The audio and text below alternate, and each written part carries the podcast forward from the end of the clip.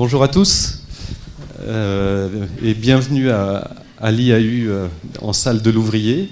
Sébastien Chambre, donc je suis directeur général adjoint de, l'IAU et donc je suis heureux de, vous accueillir au, nom de l'IAU dans, cette salle. Vous voyez qu'elle est aux, couleurs de mai 68, c'est l'actualité commémorative qui, veut ça, avec des, photos en, couleurs et, différentes traces de, euh, qui, ont été, euh, qui ont fait l'objet d'un événement hier sur le lien entre urbanisme et, mai 68. Voilà l'explication de, ces quelques affiches qui nous, encadrent.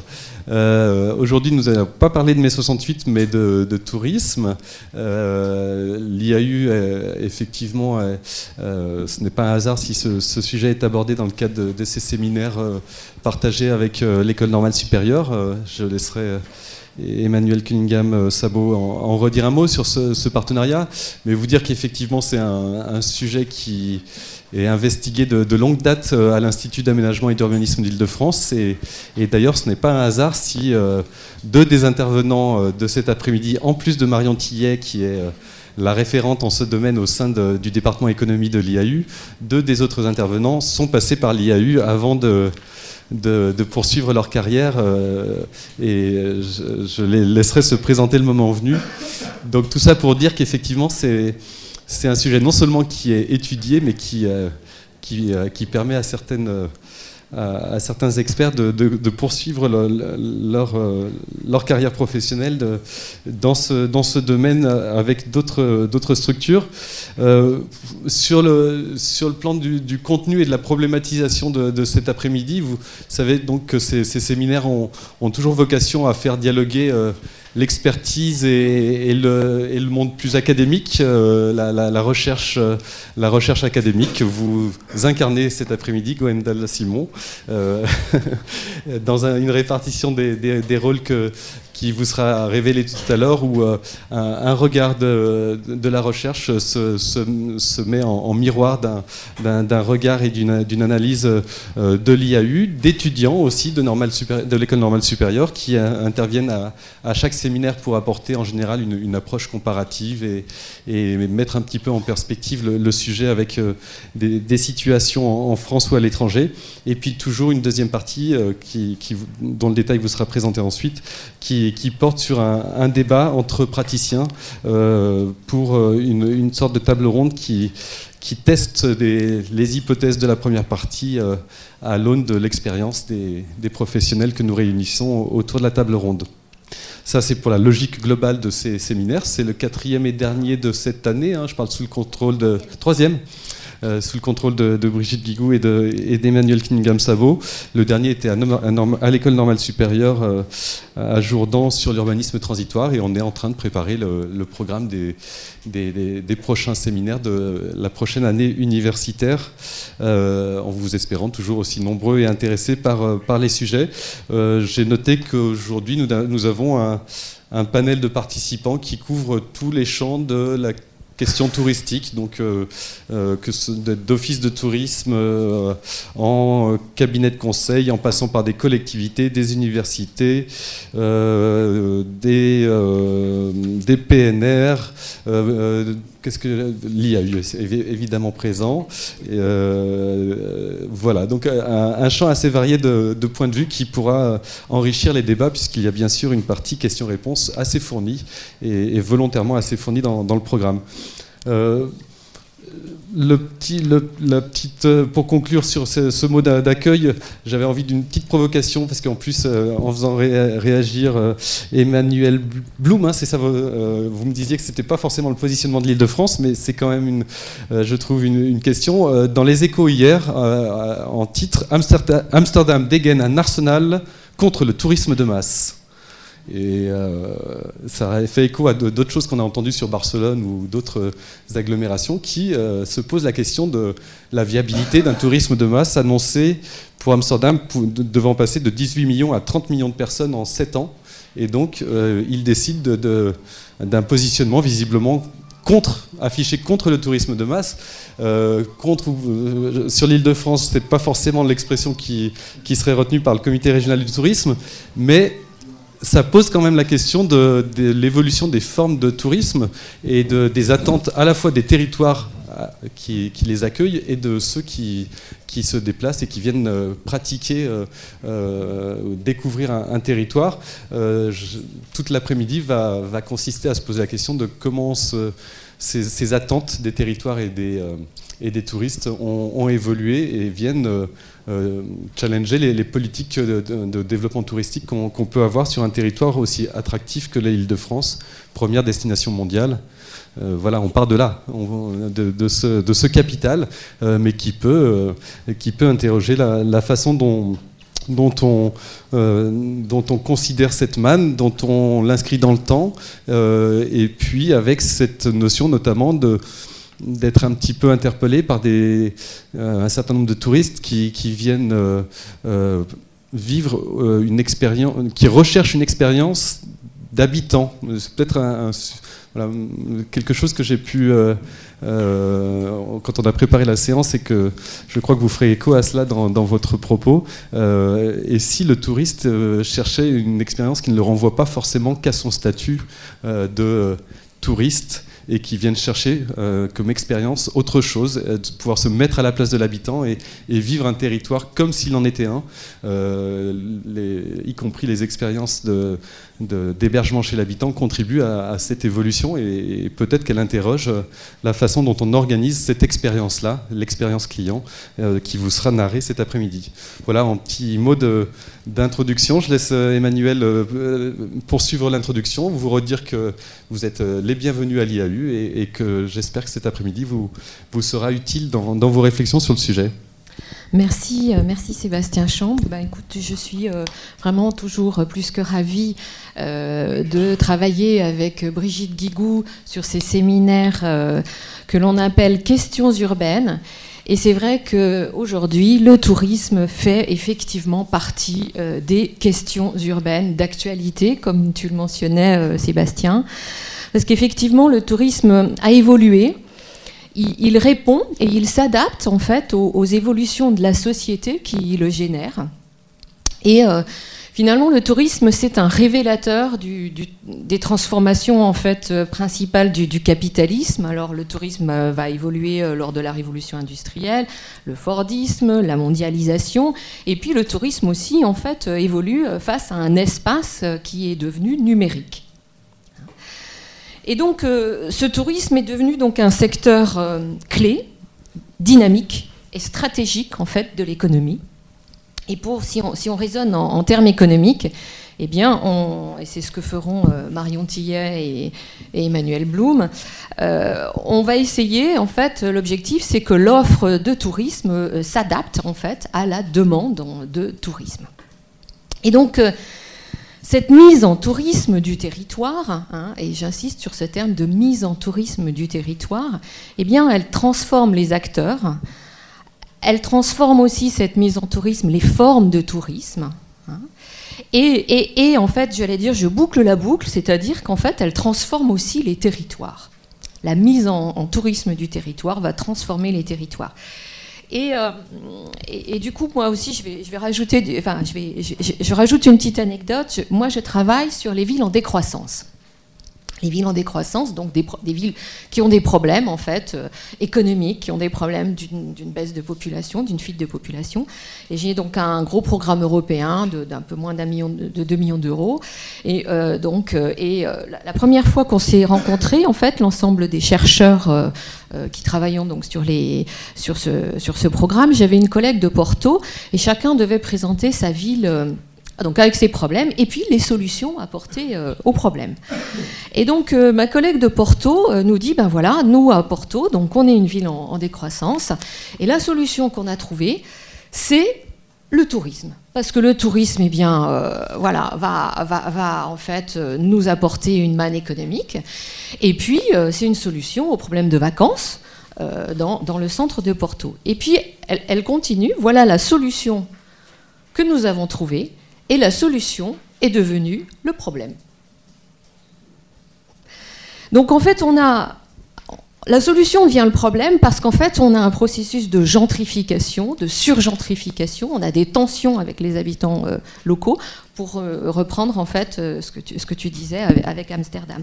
C'est la même chose à Barcelone où, la maire disait, qui est arrivée en 95, en 2000, non, qui, qui est arrivée en 2015 tout récemment et qui a mis en place un programme de décroissance touristique dans les quartiers centraux. Et donc elle disait, le les touristes ne sont pas tant le problème, le problème c'est le modèle de développement touristique qui, a été mis en place, hein, qui nuit en fait, euh, euh dire, au tourisme urbain. Euh, voilà. Donc aujourd'hui, finalement, avec, ces, avec, ces, exemples qu'on vous a proposés, ce qu'on espère aujourd'hui, c'est d'une part, dans une première partie, donc, de, décortiquer en fait cette solution qu'est le tourisme, et puis, euh, on évoquera aussi euh, que cette solution peut générer des, tensions et que euh, être touriste eh bien, va aussi questionner notre, notre rapport au territoire, notre rapport à l'autre. Et donc, on a dans, dans, dans, ces dimensions-là des dimensions éthiques, des dimensions politiques en tant que touriste. Et finalement, le, le tourisme peut se voir comme une comme un essai de, mise en relation d'une offre et d'une demande, mais aussi cette mise en tourisme du territoire, eh bien, euh, de, territoires qui sont habités par des populations locales, pose de véritables questions. Donc, dans un premier temps, euh, je vais donner la parole à Gwendal Simon, qui est euh, sociologue et, urbaniste, enseignant-chercheur à l'université Paris-Est Marne-la-Vallée et membre donc du laboratoire de recherche LVMT. Ces travaux donc portent sur le tourisme et les loisirs dans les espaces urbains, mais euh, euh, son angle d'approche, ce sont vraiment les pratiques hein, euh, touristiques. Et avec Marie de Laplace, son ouvrage de, 2017, qui est tout récent, s'intitule Touristes et habitants, conflits, complémentarité et arrangement. Donc il va nous déconstruire les catégories de touristes et d'habitants en détaillant donc les différents types de situations conflictuelles donc causées par euh, cette mise en tourisme euh, des territoires. Gwendal C'est bon. Merci beaucoup pour, euh, à l'ENS et à l'IAU pour le, pour l'invitation. Donc, je vais essayer de naviguer entre ces, deux pôles, hein, la noblesse universitaire et les, études sur le territoire en, Ile-de-France. Euh, donc, j'ai juste mon propos que vous allez suivre. J'ai pas de, pas de PowerPoint derrière moi. Toutefois, si j'en avais eu un, je pense que sur le, titre, le tourisme, un levier au service des territoires et, des habitants. Donc, sur mon, hein, sur le, titre que j'aurais repris, j'aurais mis un point d'interrogation. parce qu'il n'y a pas de relation forcément systémique euh, entre l'un et l'autre, ou en tout cas il y a des conditions et des enjeux hein, qui permettent cet effet de levier à la fois pour les territoires et pour les habitants. Donc c'est effectivement ce qu'il s'agit de questionner cet après-midi. Donc ça c'est le petit premier point en préambule. Le second c'est que effectivement en dessous, le tourisme un levier au service, en dessous de ce titre, il y a le regard de la recherche. Ça, c'est annoncé dans le programme. Alors, euh, le regard de la recherche, alors déjà, c'est bon, je parle, c'est un regard situé, d'une part, effectivement, de euh, quelqu'un qui est plutôt, euh, moi en l'occurrence, euh, qui travaille sur des pratiques, donc c'est plutôt de la sociologie, euh, au croisement de, des études sur le territoire, des études urbaines, plutôt des approches qualitatives, donc qui vont chercher et qui cherchent à, appréhender des discours, des représentations, euh, des pratiques certes, je parle, mais l'objectif, c'est quand même de restituer euh, un état de l'art, euh, ce que disent les autres chercheurs. Euh, il y en a plein qui travaillent sur ces questions-là, enfin un certain nombre du moins. Et donc, la présentation, même si je parle, elle est beaucoup plus collective que ce qu'elle en a l'air, en tout cas. Et si je ne cite pas toujours les travaux des chercheurs auxquels je fais référence, parce que ça, serait un peu long et fastidieux. Bon, je, vais le faire de temps en temps, mais et en fait, elle est nourrie, elle est traversée par plein de, plein d'apports, en fait, plein d'articles, plein de recherches, plein de, plein, plein d'enquêtes. Et je vais procéder en fait en trois temps. Euh, d'une part, je vais revenir sur effectivement les évolutions des pratiques touristiques qui caractérisent la, euh, la période récente, qui vont, euh, je l'espère, essayer de comprendre un peu mieux ce que c'est la demande. En même temps, c'est pas facile. La, demande, en tout cas en la présentant comme ça, de façon un peu homogène, comme un bloc, elle est plurielle, changeante. Donc je vais essayer comme ça, par, par en avançant par points, de, de, la caractériser. Hein. Euh, sachant que bien évidemment dans la salle vous êtes aussi, j'imagine, en mesure avec vos expériences, vos retours, de, la préciser, de la contredire selon les, selon les cas, que, les situations que vous connaissez. Deuxième, chance, euh, deuxième chose, pardon, après avoir parlé des évolutions, je vais aussi revenir sur, euh, sur ce qui bouge pas ou peu, parce qu'en fait, les discours sur les transformations euh, du tourisme, en fait, il y a aussi des permanences hein, et non des moindres. Et le propos introductif rappelle que tout ne se transforme pas euh, et ne s'hybride pas forcément. Il y a aussi des, phénomènes d'agglutination qui sont très très très très forts. Et donc des nuances et des critiques en deuxième point. Et enfin en troisième point, je vais essayer de pointer des enjeux dans un propos qui se voudra peut-être un peu plus prospectif, plus délicat à manier aussi, parce que je, vais peut-être monter un peu euh, euh, dans l'interprétation des choses. Alors du coup, dans les 20 minutes, j'ai pas l'occasion de tout dire. Euh, il y aura plein de choses qui sont laissées de côté, mais ça sera l'occasion après d'en rediscuter. Donc il y a un effort quand même d'objectif de compréhension un peu de la demande, hein, qui est pas simple, qui est hétérogène, je l'ai dit, et à partir de là, de soulever à quelles conditions, et puis sans doute aussi un peu plus spécifiquement pour l'Île-de-France, le tourisme, ça peut être un levier hein, au service à la fois des territoires des habitants. Donc mon premier point parmi les trois, le premier point c'est le retour sur le discours d'un des termes les plus forts sur la fin du tourisme, entre guillemets, qui n'est pas forcément à saisir au sens euh, euh, littéral, mais qui a vocation en fait à dire les évolutions, les transformations. Bon, peut-être qu'ici, dans la salle, il y a certaines personnes qui connaissent déjà ces, éléments-là, euh, qui sont peut-être aussi des, des, erudites. Mais je vais revenir sur un ensemble de transformations qui sont pointées par les chercheurs hein, dans leur effort de caractériser les transformations depuis à peu près les, années 90-2000. Mais il y a une idée, euh, c'est que l'on serait dans une ère relativement nouvelle, du moins assez largement différente de ce qu'on a pu connaître par, le passé. Et il y a tout un vocable qui désigne ce caractère nouveau. On serait passé du tourisme au post-tourisme, du tourisme à l'après-tourisme, voire à l'hyper-tourisme, ou carrément la sortie du tourisme. D'où le premier point, retour, mon premier point, retour sur ces discours sur la fin du tourisme. Alors en fait, dans tous ces vocables-là, il y a des enjeux pour savoir est-ce que c'est un prolongement de ce qu'on a connu par le passé, une espèce d'accélération, alors du coup d'un tourisme de masse qui serait devenu de plus en plus euh, consistant, qui se cristalliserait encore plus, un hyper-tourisme, ou alors on serait au contraire dans une véritable rupture, dans un véritable changement. Alors, je ne vais pas discuter terme à terme euh, ces éléments-là. Il y a un rapport du PUCA que, les restes avaient fait qui, revenait là-dessus plus en détail. Je vous renvoie à, cet, élément-là. Donc là, ce n'est pas, le, but. Moi, j'ai plutôt tendance à, penser qu'on est dans un prolongement, euh, même si ça se discute, et aussi parce que j'ai tendance à me méfier aussi des éléments en termes de, rupture. Euh, donc voilà. En tout cas, ce sur quoi on s'accorde, c'est qu'il y a une complexification, une transformation euh, du tourisme. Alors pour le dire euh, rapidement, historiquement, on avait au moins, parce qu'il y en avait plusieurs, mais au moins une espèce de double différence originelle du tourisme. je reprends cette, petite entrée au géographe euh, Michel Lusso, même si je reprends qu'une de ces des doubles différences. On avait le tourisme qui s'exprimait à distance de la vie quotidienne, historiquement. Hein, c'était l'ailleurs, le lointain, et qui s'exprimait, deuxième chose, dans des lieux spécifiques à l'époque dans des stations hein, euh, et dans quelques quartiers centraux des villes qui étaient parmi les premiers quartiers internationaux, cosmopolites, autour de l'opéra euh, à Paris par exemple à l'époque avec les Anglais, etc. Et à partir de cette, euh, de cette double différence-là, sachant qu'il y a d'autres éléments aussi, il y a plusieurs phénomènes sur lesquels je ne vais pas revenir, mais qui ont contribué à affecter cette double différence-là.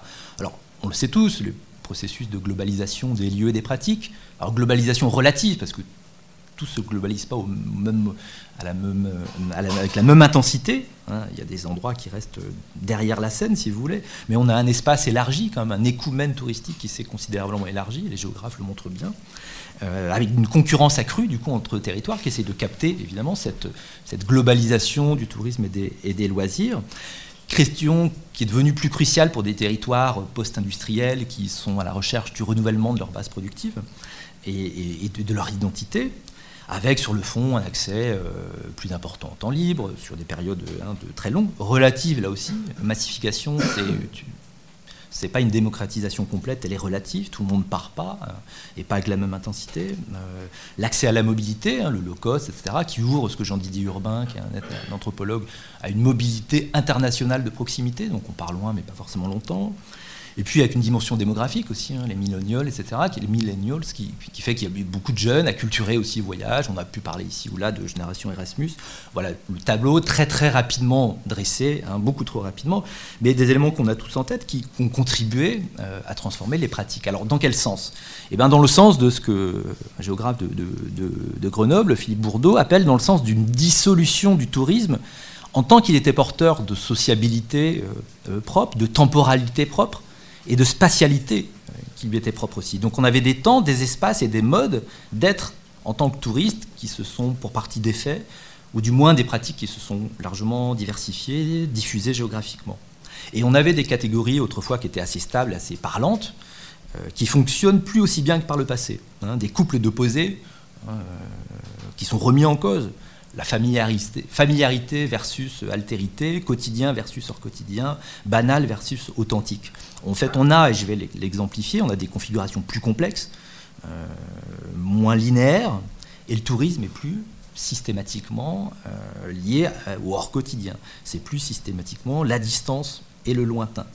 Déjà parce que vous prenez, euh, parce que la distance, euh, c'est déjà, c'est certes c'est physique, hein, un nombre de kilomètres par exemple, 500, 5000, euh, mais elle est aussi mentale, cognitive, sensorielle. Donc il y a des pluralités de mesures de la distance. Ce qui fait que si le tourisme c'est un voyage par exemple, c'est une définition parmi d'autres, un voyage de loisir à distance du quotidien, distance de son quotidien, qu'on met à distance, tout est dans la distance, effectivement, elle peut être perçue euh, comme on peut percevoir un objet, un site, comme étonnant, insolite, dans un espace du proche. Hein, c'est pas les deux peuvent être liés. Alors là, je me place du point de vue de l'analyse, mais ça a plusieurs implications et j'en développe quatre ici.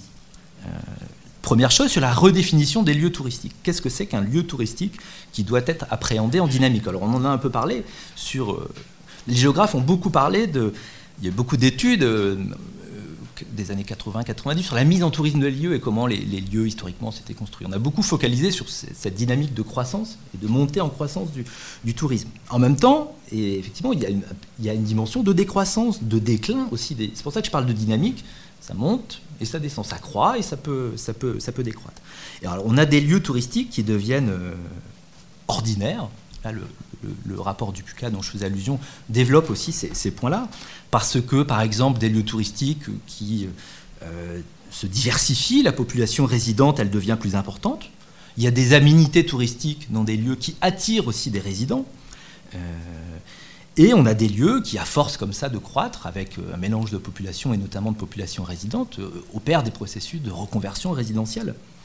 Il y a des stations balnéaires qui sont devenues de vraies villes avec des usages multiples, euh, des fonctions, enfin avec différentes fonctions, qui ont perdu spécifiquement une fonction touristique. On a euh, après certains lieux qui deviennent ordinaires, plutôt dans une optique là aussi de déclin, euh, trop monofonctionnels, qui, qui sont trop basés sur un immobilier touristique trop fordiste, standardisé, conçu sur des modèles effectivement trop, trop, trop, uniformes, certaines stations sur la côte landaise, sur la côte languedocienne. On pourrait d'ailleurs euh, penser qu'une enrue sur ces lieux-là, penser dans les années à, une, période aussi synchrone et, penser dans des logiques parfois similaires aussi, celle de l'ingénierie un peu euh, rapide par rapport aux besoins croissants du tourisme. Euh, là, il faudrait aussi réfléchir à la, mutation et au mode d'intervention sur ce, sur ce type d'endroit hein, qui pour certains, euh, vivotent et cherchent un, nouveau modèle. Il y aurait là aussi beaucoup de choses à dire. A contrario, on a des lieux ordinaires, entre guillemets, c'est-à-dire qu'il n'y avait pas historiquement de tradition d'accueil, sans politique euh, d'accueil historiquement constituée, qui vont devenir touristiques. Des quartiers périphériques entre guillemets, euh, des quartiers péricentraux post-industriels par exemple, euh, certains éléments nord-est parisien, des territoires de banlieue, euh, et puis aussi des quartiers anciennement ouvriers. Il y a des chercheurs qui travaillent sur, à Berlin, sur Kreuzberg, ou sur le, sud de Harlem, à, New York City, qui, deviennent effectivement des lieux qui, anciennement ouvriers, et se transforment, et se transforment, on a parlé de gentrification, donc avec, dont le tourisme est, est un, un vecteur une, gentrification touristique, mais qui fonctionne souvent de concert avec une gentrification résidentielle et commerçante. Donc là aussi, il y a des choses intéressantes à regarder comment le tourisme s'inscrit dans ces dynamiques-là. En général, gentrification touristique, ça fonctionne. Elle fonctionne pas comme un, elle n'est pas hors sol, elle fonctionne euh, en raccord avec d'autres euh, dynamiques. Euh, là aussi, d'autres dynamiques de gentrification. Donc voilà ce premier point sur, sur la redéfinition des lieux. Autre élément, redéfinition de, on a parlé d'une notion d'expérience, de l'expérience touristique.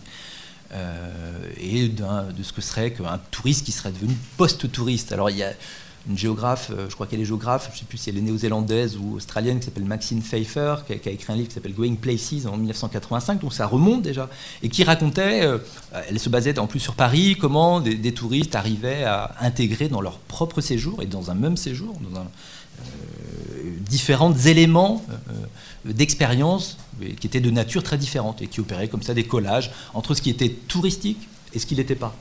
Euh, donc il y avait effectivement, euh, et moi, effectivement, dans le travail de thèse que j'avais pu faire euh, sur les pratiques touristiques à Paris, je voyais bien comment les, touristes, alors certes diversement selon s'ils étaient repeaters ou pas, il faut les inscrire quand même dans, dans une espèce de, trajectoire touristique, mais combinaient ce qui était à la fois du tourisme, labellisé comme tel, parce qu'on leur avait dit il faut voir ça, et parce que finalement ça, ça, ils étaient contents de le faire, mais aussi euh, une manière d'aller chercher autre chose, pas forcément touristique, euh, et des choses plus pour soi, hein, qui constituaient euh, là des, un ensemble de scènes urbaines, des éléments liés à l'immersion qui étaient aussi très importants, et ça permet de constituer une expérience qui était composite.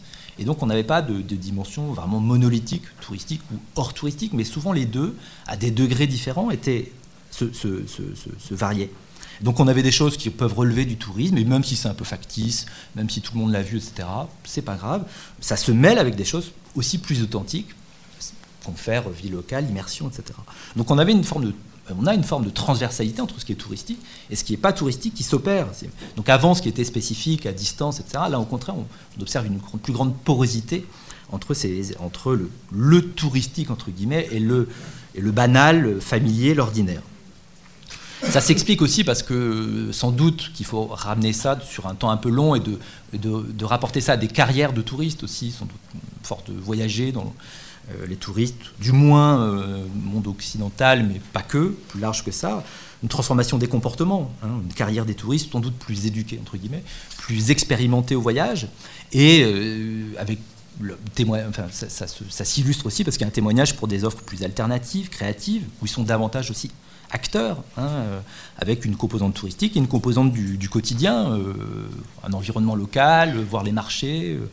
Et c'est ce que font assez savamment d'ailleurs les greeters, qui combinent assez, assez bien c'est, ce type de combinaison, me semble-t-il. Donc ça, c'était le deuxième point sur l'expérience. Troisième point, une redéfinition des catégories. Alors on en a parlé, touristes et, touristes et habitants. Avant, on avait dans la figuration, déjà on figurait beaucoup plus le touriste.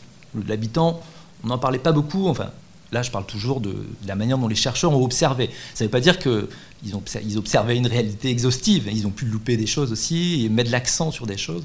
Euh, donc aussi, à petite nuance, je, sur aussi les chercheurs décrivent la réalité, mais toujours des portions de réel, et ce n'est pas, pas toujours l'ensemble. En tout cas, quand il figurait par exemple le tourisme, c'était euh, effectivement c'était historiquement marqué par le souci de la découverte, des hauts lieux, des mobilités temporaires. On voit de plus en plus que ça se mélange avec une appétence pour le banal. Euh, on voit des touristes qui vont avoir, qui s'inscrire dans des séjours d'assez longue durée, euh, touristes retraités qui s'installent, qui vont chercher euh, par l'héliotropisme hein, une installation de plusieurs mois ou qui s'installent pour la saison, par exemple. On a des propriétaires de résidences secondaires qui vont qui vont avoir une envie de s'exprimer sur la scène locale, d'avoir des choses à dire. Donc on voit des gens qui ont des touristes qui ont des pratiques qui sont proches des pratiques habitantes.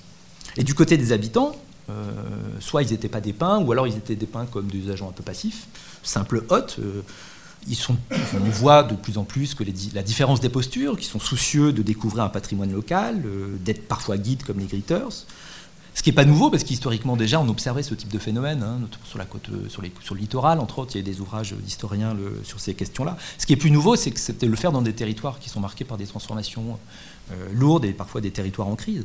On a des, des, habitants qui sont mandatés comme ambassadeurs. Hein, c'est ce que fait, on parlait d'Amsterdam et Amsterdam, euh, Amsterdam Marketing, la structure d'attractivité. Ils ont, ils ont mobilisé euh, les habitants. ils s'intéressent à la fois, ils ont trois cibles. Ils ont, là je fais un petit aparté, mais ils ont le, alors les entreprises, attirer les investisseurs, les touristes, attirer la manne des touristes, et aussi les habitants pour essayer d'avoir un souci d'un équilibre euh, tripartite, au moins bipartite, touristes et, touristes habitants.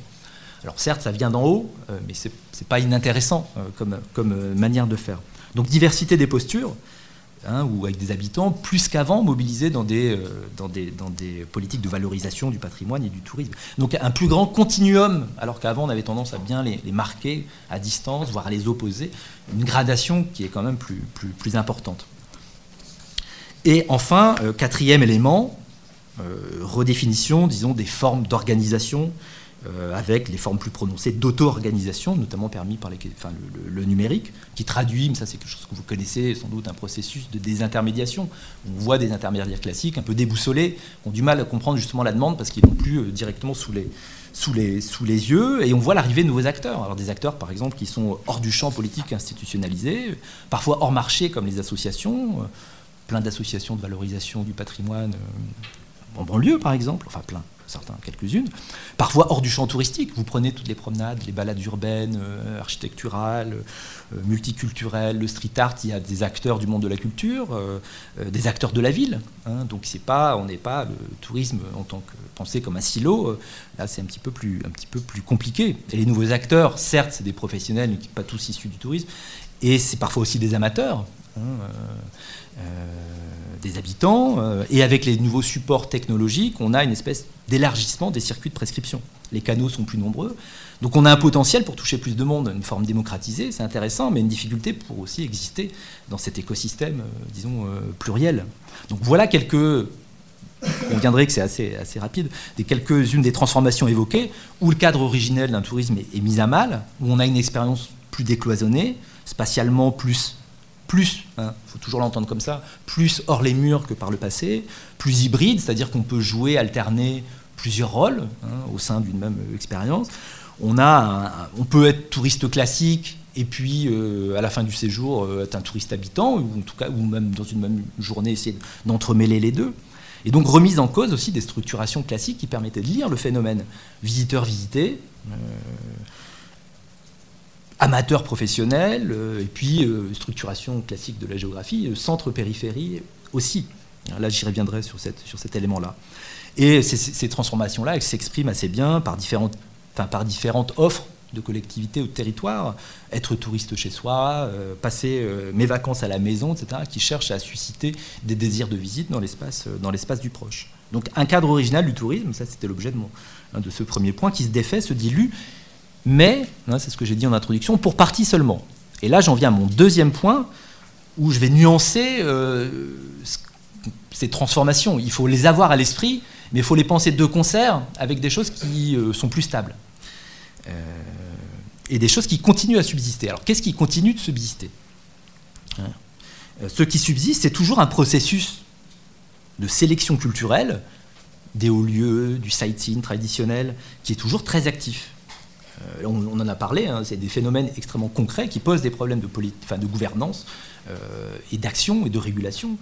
Euh, mais on a, vous prenez les chiffres de fréquentation des grands musées, des grandes expositions dans l'ensemble de Paris, vous avez des taux de fréquentation qui sont toujours plus importants et qui augmentent, hein, qui sont toujours en croissance. enfin, on a des permanences importantes qui sont colérées avec des centralités touristiques toujours importantes. Donc on a des périmètres centraux qui accueillent toujours un nombre considérable de touristes. Et, ça pose des problèmes, et je, pense à effectivement, on a parlé de décroissance et de le problème est devenu, le, solution est devenue le problème. Il y a la ville de Dubrovnik qui a beaucoup cherché à attirer, effectivement, qui cherche maintenant à faire du de-marketing. Et de se défaire d'un flux qu'elle a pendant des années constitué.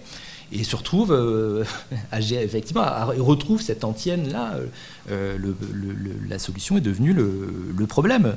Donc on a des, ces problèmes de congestion de surfréquentation on a toujours des politiques de grands travaux, me semble-t-il, enfin des grands travaux ou d'aménagement urbain qui continuent de conforter cette centralité. je ne sais pas, la piétonisation des voies sur berge, euh, très intéressante, euh, on peut dire plein de choses dessus, mais elle, continue à, faire du centre un, lieu euh, actif, attractif. Bon, Paris-Plage, c'est aussi le centre, certes, vous allez me dire, c'est le 19e arrondissement, c'est intéressant. C'est un nouveau regard sur le centre aussi, mais ça conforte aussi une, centralité, une, donc il y a toujours euh, une place du, centre. Et, euh, je pense qu'il y a une résilience de la ville-centre aussi, toujours importante, et avec une géographe de Lyon qui s'appelle Isabelle Lefort, qui dit avec une mémoire continuée des pratiques et des lieux. Hein, qui est toujours très importante. Parce que, en tout cas, sur Paris, on est dans plein d'autres villes, ça s'est constitué depuis longtemps, donc on ne va pas changer euh, le phénomène d'un. Voilà, qu'on est sans doute, c'est trop, sans doute trop tôt encore pour voir des vrais basculements. Donc je pense que, et là pour conclure provisoirement sur ce deuxième point qui était rapide sur les permanences, on est davantage dans la coexistence de, logiques, hein, la manière, je pense, d'un nouvel essor du tourisme, davantage qu'un véritablement un après. parce que je pense qu'on justement on est sur, ces, on est sur des, logiques parfois antinomiques, parfois complémentaires, mais on a, je pense, davantage la poursuite d'un mouvement de diversification spatiale et peut-être aussi un peu sociale. Et donc, alors, dans ce type de configuration, euh, face à ce type de demande, euh, avec la possibilité de découverte dans l'espace du proche, avec de nouveaux acteurs, pas que des professionnels, aussi des amateurs, avec des territoires en demande, certes de développement économique, mais aussi social, qu'est-ce qu'on peut identifier comme enjeu? Donc là, c'est mon troisième et, dernier point. Et là, je mêle là donc, des éléments issus de la recherche, et puis des éléments un peu plus prospectifs, plus délicats à manier, je le disais. Mais sur les enjeux, il y en aura sans doute d'autres. Hein. Moi, j'opère de façon un peu sélective. Qu'est-ce qu'on peut, quels enjeux contribuer, enfin, des enjeux qu'on peut identifier qui pourraient contribuer à des effets de levier pour le territoire et les habitants, et peut-être plus spécifiquement là en, Ile-de-France, sans vouloir euh, empiéter sur ce qui va se dire après. Mais je pense qu'il y a peut-être une réponse, euh, mais une réponse sur les enjeux à l'échelle du territoire et après sur les, à l'échelle des habitants. Alors sur le territoire, Qu'est-ce que ça implique l'échelle métropolitaine? Mais ça, je pense que c'est des éléments que aussi vous avez euh, en tête. Le tourisme métropolitain, c'est, enfin, une de ces questions, c'est la diffraction des visiteurs par rapport au phénomène la mémoire continuée des lieux dans, les, dans la centralité. C'est la diffraction des visiteurs dans l'espace et dans le temps, face à un processus d'attraction culturelle toujours très classique, hein, et vecteur de concentration de saturation.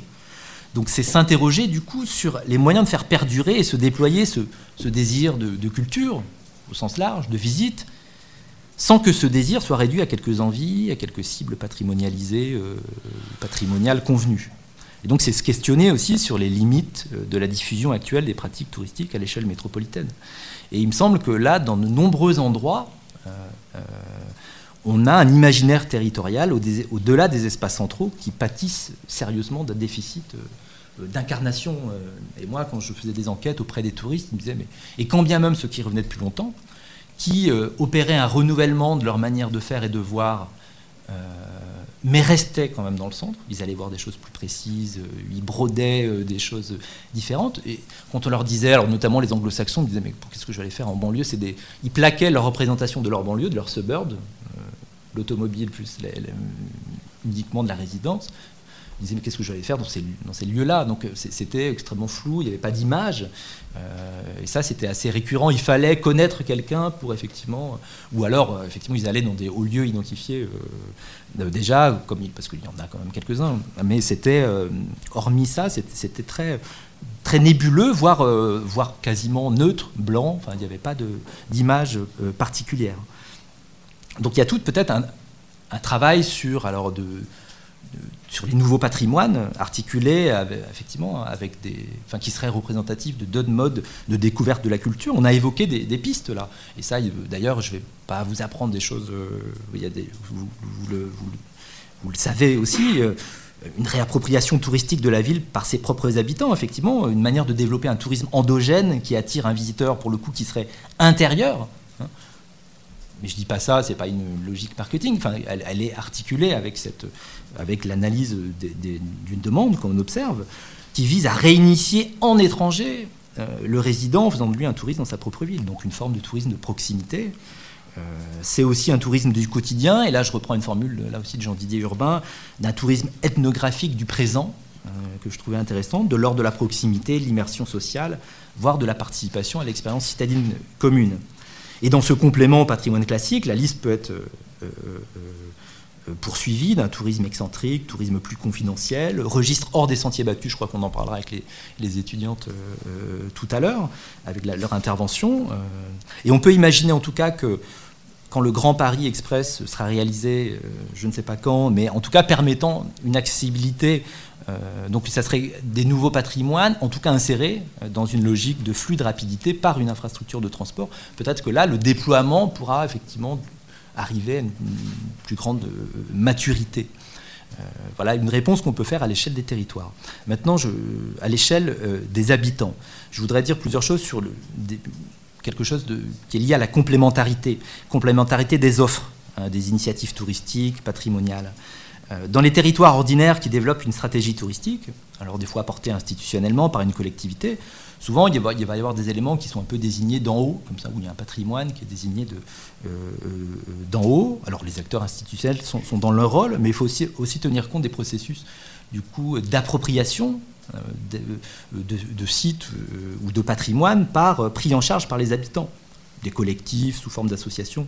Et c'est essayer de faire euh, cohabiter ce que notre géographe appelle, euh, Géraldine Jamantran appelle euh, le, patrimoine à la fois par désignation, ce qu'on hein, désigne d'en haut dans une logique plus institutionnelle, et, un patrimoine par appropriation aussi des habitants qui vont le désigner et dont la temporalité, c'est sûr, avec l'inscription dans l'offre touristique, va pouvoir prendre du temps, euh, etc. dans, une recherche, elle développe ces aspects-là. Euh, donc il faut essayer de connecter ces, deux dimensions. Euh, une complémentarité dans les paradigmes aussi, je dirais. Alors paradigme, c'est quoi? Je dis, Pourquoi je dis paradigme? Parce que je pense que l'horizon traditionnel du tourisme a souvent été, en tout cas celui qui a souvent été mobilisé, c'est celui de la compétitivité, de l'attractivité, qui était plutôt articulé au développement économique. sur les territoires et sur l'emploi raison, c'est important, c'est essentiel. Mais ce n'est pas le seul paradigme ou référentiel. Il faut interroger aussi le tourisme comme, comme potentiel vecteur d'inclusion sociale. Et je pense que là, ça passe, passe par différentes euh, formes de reconnaissance des habitants, appui des collectifs habitants, des fois qui, habitent, enfin, qui agissent dans un cadre associatif qui n'est pas toujours soutenu, hein, dans des formes, euh, euh, des cadres économiques souvent fragiles, hein, c'est pas toujours très soutenu, le tourisme participatif ou des formes alternatives, des propositions alternatives. Et puis dans son contexte de mise en tourisme des lieux ordinaires, notamment dans des quartiers populaires, une ville qui est visitée ou en partie visitée, c'est aussi une ville qui est reconnue. Euh, il y a une, fierté, ça faut faut l'avoir à l'esprit, une fierté aussi habitante euh, à être visité ou d'habiter un quartier qui soit, qui soit reconnu parce que il est visité, parce que près d'une infrastructure ou d'une centralité dans le quartier, il y a un hôtel qui s'installe et les habitants ont souvent des réactions euh, positives. Et on ne peut pas écarter l'hypothèse que ça peut contribuer au changement de statut de certains quartiers non plus. Alors, je ne voudrais pas idéaliser non plus euh, les potentialités habitantes que, je viens de développer, parce que je sais bien que des fois, il y a des initiatives qui présentent des aspects qui sont limités.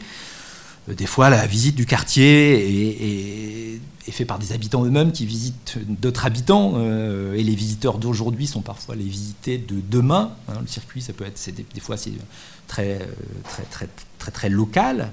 Et parce qu'on ne peut pas écarter aussi qu'il puisse avoir des risques, parce que mettre en valeur des territoires, c'est focaliser euh, c'est attirer euh, l'attention sur un lieu, éventuellement sur des investisseurs, donc c'est bien, mais quand il y a des publics fragiles aussi, attention à ça. Pourquoi je dis ça? C'est parce qu'il y, a une recherche de Isabelle Lefort et, Yannick Asquette euh, sur les quartiers nord de Marseille à travers le collectif Hôtel du Nord, et ils reviennent sur ces aspects-là, à la fois sur tout le potentiel et la richesse que ça peut induire sur le changement d'image, le changement de statut du quartier, et terminent en disant, bon, attention tout de même, il faut prendre en garde certains éléments.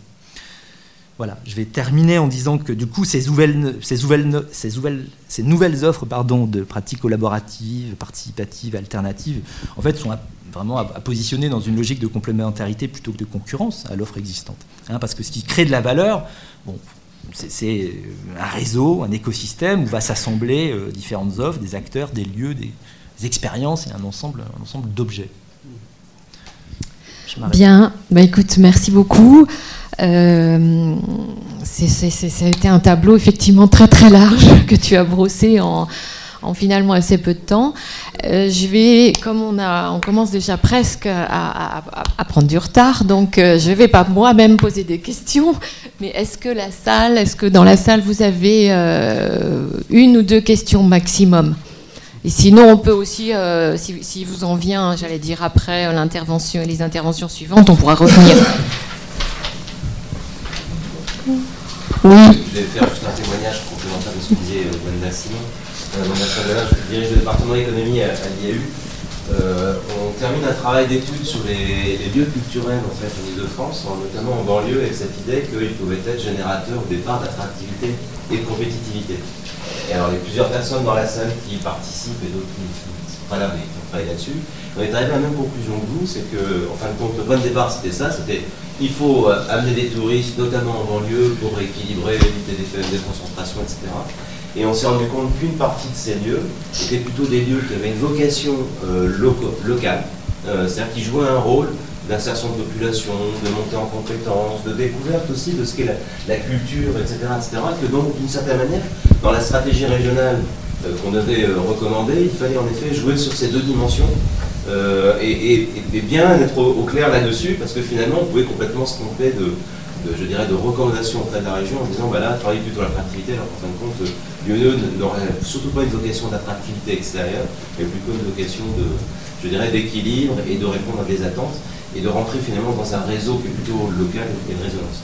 On a fait un travail que je vous recommande, qui va sortir dans quelques semaines. Une la pub, hein, euh, mais euh, on a vraiment fait une approche à partir des lieux d'arrivée sur les territoires, à partir donc, des, stations RER, des, des, stations de métro, etc.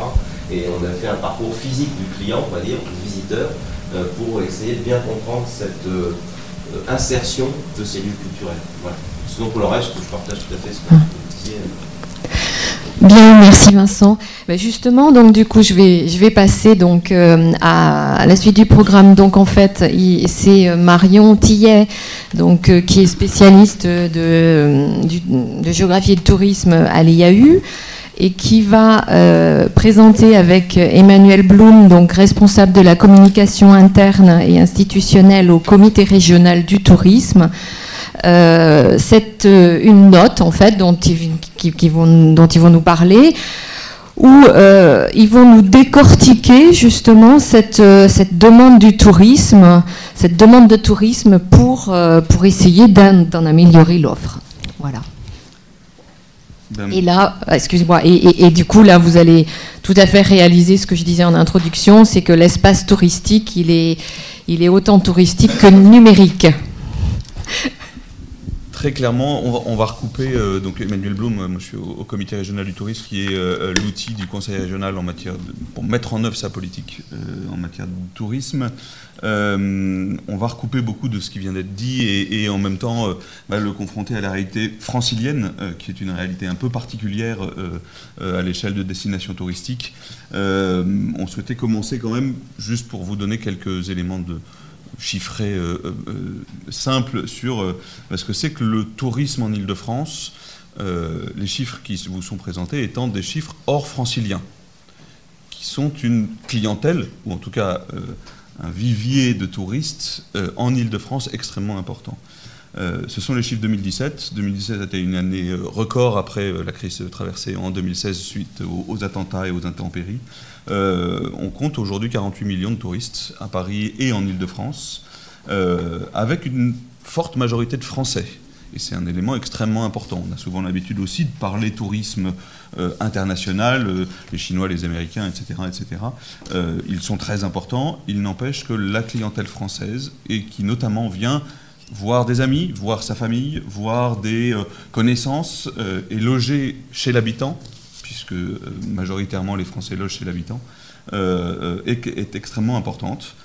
Euh, c'est un générateur de, flux économiques, presque 21 milliards d'euros. on s'attend à ce que cette année soit encore plus importante. et là encore, les Français, même s'ils dépensent moins par unité, sont un générateur d'énormément de, ressources et de retombées économiques. Euh, toutefois, ces touristes, très majoritairement, alors ce sont des gens qui, à 80% d'entre eux, sont déjà venus au moins une fois dans les deux ans euh, précédant euh, leur retour à Paris. C'est-à-dire que ce sont des, très globalement, quelles que soient les clientèles, des gens qui connaissent la destination. Ça ne veut pas dire qu'il se diffuse, et c'est tout l'enjeu depuis de nombreuses années, euh, on en parlera euh, tout à l'heure, qu'il se diffuse sur l'ensemble du territoire. Et ce, dont on se rend compte, c'est, vous le voyez sur la, droite du, slide, c'est que euh, majoritairement les sites visités bah, sont dans Paris et dans, même dans le, cœur de Paris. On, avait fait une étude il y a plusieurs années au CRT qui montrait qu'en gros, à chaque retour, au maximum 20% du séjour euh, était modifié. C'est-à-dire que le premier séjour, quand on est primo-visiteur et qu'on vient soit de loin, soit même de France, euh, on vient voir les fondamentaux de la destination, on vient euh, voir la Tour Eiffel, Notre-Dame, le Louvre. Bah, le deuxième, on vient encore voir Notre-Dame, le Louvre, la Tour Eiffel, ou en tout cas les alentours, et on rajoute un élément, mais globalement en ne s'éloignant pas de ce cœur de la destination.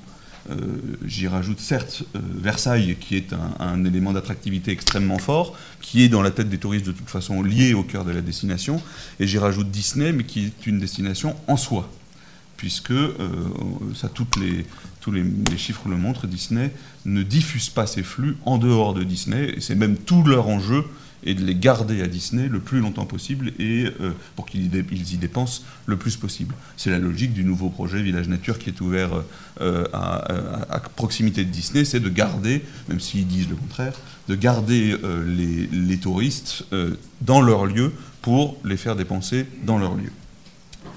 La dimension numérique, elle est fondamentale à la fois avant, pendant et après le voyage. Et ça, c'est un élément extrêmement fort pour les territoires comme pour les acteurs de l'offre. C'est-à-dire que, en effet, il faut exister avant, puisque euh, ce qu'on voyait sur les hébergements, plus de 40% euh, des, réservations d'hébergement sont faites euh, sur Internet. il faut exister avant pour être connu quand on est un territoire ou une offre touristique. Il faut exister pendant avec un certain nombre d'éléments pratiques pour y accéder, pour euh, euh, disposer de bons plans, pour, disposer, pour montrer les services que l'on peut proposer. Et il faut disposer après, euh, mais ça j'y reviendrai ensuite. ce que les, trois slides là qui, viennent, ce sont des éléments qui sont tirés d'une étude qu'on a faite sur les attentes et les besoins des touristes européens et internationaux quant à ce qu'ils attendent sur le territoire de Paris et de l'île de France de manière précise. Euh, quand on disait 48 millions de touristes, euh, en effet, on a parlé du tourisme de masse. 48 millions, c'est énorme, c'est une masse, mais en fait, depuis un certain nombre d'années, on peut presque dire 48 millions de touristes, 48 millions de demandes spécifiques, et 48 millions de souhaits d'être considérés comme un visiteur unique. Ce qui signifie donc, en effet, que chaque touriste euh, souhaite être considéré comme quelqu'un d'exceptionnel, que l'on va donc accueillir, que ce soit dans les très grands sites comme dans euh, d'autres euh, sites plus, plus petits ou plus confidentiels, de manière exceptionnelle et avec des demandes de plus en plus exigeantes. Et ça, quelles que soient les clientèles. Les Français étant, pour être très clair, sans doute avec les Japonais, la clientèle la plus exigeante qui soit quant à la qualité de l'offre. Euh, je ne vais pas détailler les, différents points, euh, euh, mais, ce qu'on voit, c'est que en gros, chaque touriste aujourd'hui attend la meilleure qualité possible, quels que soient ses moyens financiers. Évidemment, quand on s'adresse à des clients qu'on pourrait dire premium, qui disposent d'un très fort niveau de revenus, ils s'attendent à un service exceptionnel partout, mais ils en ont l'habitude. il n'empêche que cette habitude qui est, portée par l'image de luxe, qui est portée par l'image euh, euh, de la destination, elle, est absolument générale, quelle que soit la clientèle, euh, quel que soit le niveau de revenu. D'où la complexité pour les territoires et les acteurs de l'offre touristique de répondre à cette demande. Quand on est un territoire hors du centre, et je parle vraiment de l'hypercentre, hein, pas justement les arrondissements extérieurs de Paris ou des territoires autres, euh, c'est encore plus compliqué euh, de pouvoir se développer et accueillir des touristes. Les attentes qui se renforcent, c'est des attentes aussi liées au temps. La maîtrise du temps, le changement de temporalité. On veut à la fois aller vite, on sait qu'on doit attendre parce qu'on sait qu'il y a beaucoup de monde, mais on veut que cette attente soit utile. On ne veut pas avoir l'impression de perdre son temps. Ça se pose particulièrement justement dans les très gros sites, mais ça se pose aussi dans des tout petits, qui n'ont pas forcément la structure ou le personnel nécessaire, euh, ou les services numériques nécessaires pour euh, répondre à ce besoin de que, que, son temps est précieux et qu'il euh, faut donc pouvoir y répondre. encore une fois, je parle de moyenne générale à l'échelle de la destination Paris-Île-de-France. Mais il faut être aussi accueilli dans sa langue, ce qui est une exigence complémentaire extrêmement compliquée. Et sa langue, ça signifie pas évidemment français et anglais. Ça signifie l'espagnol, l'allemand, le chinois, le japonais, le russe, le turc, tout ce qu'on veut. Et, euh, ou en tout cas que les agents d'accueil, quels qu'ils soient, les professionnels ou euh, euh, les habitants qui font la démarche d'accueillir et de, faire visiter leur territoire de vie aux touristes, doivent montrer qu'ils comprennent la différence culturelle et qu'ils entendent euh, qu'on euh, n'accueille pas de la même façon un Anglais qui est venu quatre fois d'un Anglais qui vient pour la première fois, d'un Chinois, d'un Brésilien ou d'un Français euh, issu de telle ou telle région. Et enfin, on veut noter. Et ça, c'est aussi un élément extrêmement différenciant aujourd'hui dans l'avant et dans l'après. La possibilité de noter, évidemment, des sites type TripAdvisor l'ont généralisé et deviennent ou même Booking en matière d'hébergement deviennent un, ou Airbnb euh, qui, en, est l'exemple aussi parfait, deviennent des, éléments différenciants dans je vais réserver là parce que mon père a décidé que c'était de bonne qualité, ça nécessite donc que la prestation de service, quelle que soit la demande, soit de bonne qualité. Euh, et en même temps, ça c'est la base, qui est déjà compliqué à, atteindre. Et en même temps, globalement aujourd'hui, il faut l'effet waouh, c'est-à-dire qu'il faut que l'offre touristique, quelle qu'elle soit, le Louvre avec ses 8 euh, millions de visiteurs, ou le château de Versailles avec ses 7 millions de visiteurs, c'est 2h30 d'attente en moyenne, et, euh, et, ses conditions de visite euh, effroyables, doivent tous proposer quelque chose qui fait que le touriste va être surpris. Mais surpris par rapport à ce qu'il imagine. Et donc, on est dans une période où, en effet, la complexité de la réponse à la demande est croissante. Alors, ça ne veut pas dire qu'on n'y arrive pas. Euh, les taux de satisfaction de Paris-Île-de-France sont euh, euh, exceptionnels. On est autour de 93 ou 94% de satisfaction au départ de la destination, à quelques points sensibles sur la propreté et la sécurité, mais, qui sont au final des, éléments qui euh, euh, pèsent euh, sur le moment, mais qui ne pèsent pas dans la réputation de la destination. Il n'empêche que derrière, cette réputation, elle s'entend à la fois à l'échelle de la destination et à l'échelle de l'acteur de l'offre et de la proposition des services qui, seront proposés. Vous aurez d'ailleurs noté, je vais, terminer là pour, le début, que je parle de destination, je ne parle pas de territoire le territoire est, euh, j'étais en effet euh, un de ceux qui étaient à l'IAU avant, le territoire est quelque chose de normé, euh, souvent par des limites administratives ou des acteurs territoriaux identifiés, des collectivités. Un touriste, évidemment, quel qu'il soit, même un habitant, n'entend pas cette différenciation-là. Et donc pense cela plutôt en termes de un territoire accessible avec des services et une offre de visite. Ça signifie donc cette demande absolue, je fais une transition avec le discours de, Marion, sur cette nécessité pour tous les acteurs, quelle que soit la clientèle à laquelle on s'adresse, quelle que soit la population à laquelle on s'adresse, que ce soit ces habitants qu'on veut faire euh, s'approprier et découvrir son territoire, ou des touristes les plus lointains qui soient, un besoin d'excellence depuis l'avant à l'après et bien sûr, évidemment, depuis le point d'entrée sur le territoire jusqu'au point de sortie. Même avant le point d'entrée du territoire, puisque dans le cadre de la note rapide que vous avez peut-être pu apercevoir à l'entrée, euh, coécrite avec le Welcome City Lab, on a souhaité identifier le parcours du visiteur. C'est une inspiré, pardon, oui, merci. Le parcours visiteur, euh, enfin qu'on a appelé le parcours du visiteur, inspiré du parcours client euh, qu'on utilise beaucoup en, marketing, pour identifier euh, les motivations du visiteur, de pourquoi décide-t-il de venir dans une destination, son comportement, comment va-t-il interagir avec la destination qu'il va visiter et la satisfaction qu'il va en retirer avant, pendant et après son séjour. Pour cela, nous sommes partis du, cheminement du visiteur que vous pouvez voir, depuis son rêve du voyage chez lui, finalement, jusqu'à son retour chez lui également. Ainsi, on, peut mesurer euh, dans l'analyse de ce parcours le poids des outils numériques et du digital dans euh, l'activité touristique, qui devient une aide pour le visiteur dans la construction de son voyage, mais qui facilite aussi euh, l'intervention des acteurs touristiques pour chacune des étapes qui ont été identifiées, que je vais vous décrire les unes après les autres. Et ça permet ainsi, pour la destination qui accueille, d'identifier au mieux les envies, les appétences et de proposer surtout des offres et des services qui soient ciblés euh, envers, vers le visiteur.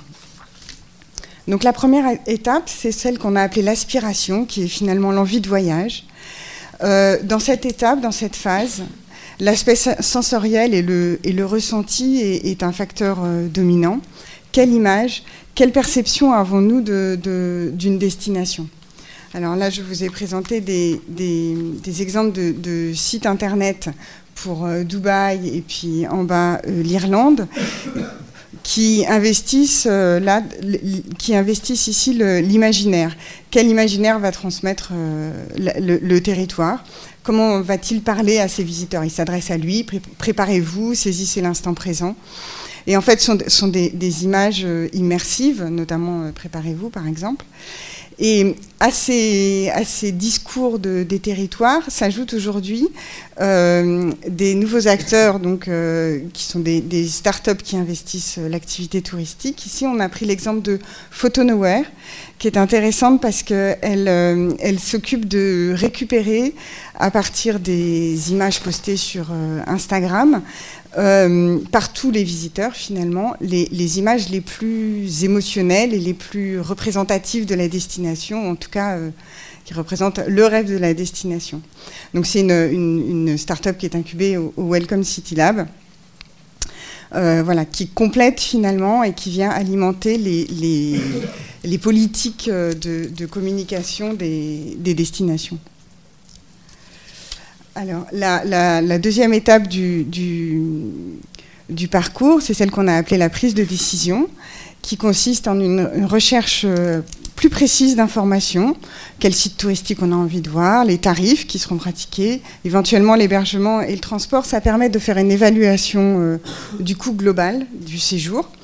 Et euh, c'est aussi une phase dans laquelle on, a régulièrement on consulte les, réseaux sociaux pour obtenir les avis des visiteurs. On, fait des comparaisons entre les destinations qu'on souhaiterait visiter. Donc là, c'est pareil, j'ai mis des, exemples de, sites internet qu'on aurait euh, euh, qu'on utilise aujourd'hui pour se décider finalement au voyage. Donc on connaît tous TripAdvisor, Opodo. Et puis aujourd'hui, il y a des nouveaux acteurs qui rentrent aussi euh, dans la promotion des destinations. Ce sont les, influenceurs. Euh, là, ici, je vous ai mis un exemple euh, du site The Independent City Guide, qui, sont donc des, ce qu'on appelle aujourd'hui des influenceurs, en fait, des blogueurs qui, proposent eux-mêmes des, visites et des destinations avec un petit peu d'ailleurs déjà euh, le mode d'emploi de la destination qui, sera visitée. La troisième étape, ça va être la, préparation de la visite proprement dite. Euh,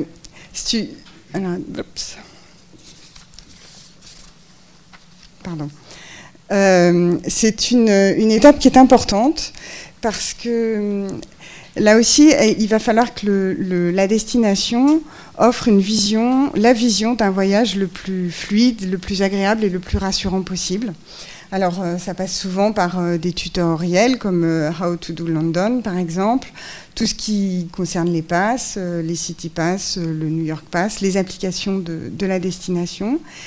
Et aujourd'hui, euh, il y a également des outils de planification qui sont développés, qui sont proposés soit par des destinations, soit par des indépendants.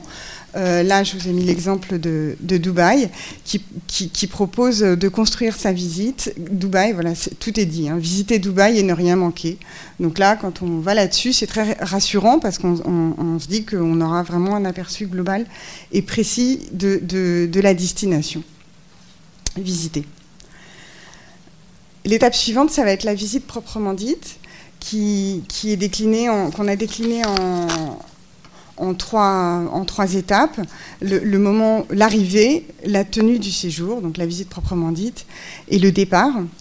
Alors, euh, l'arrivée, c'est un, moment important, puisque c'est souvent la, première impression. Euh, c'est là où on va parler des, points d'entrée finalement.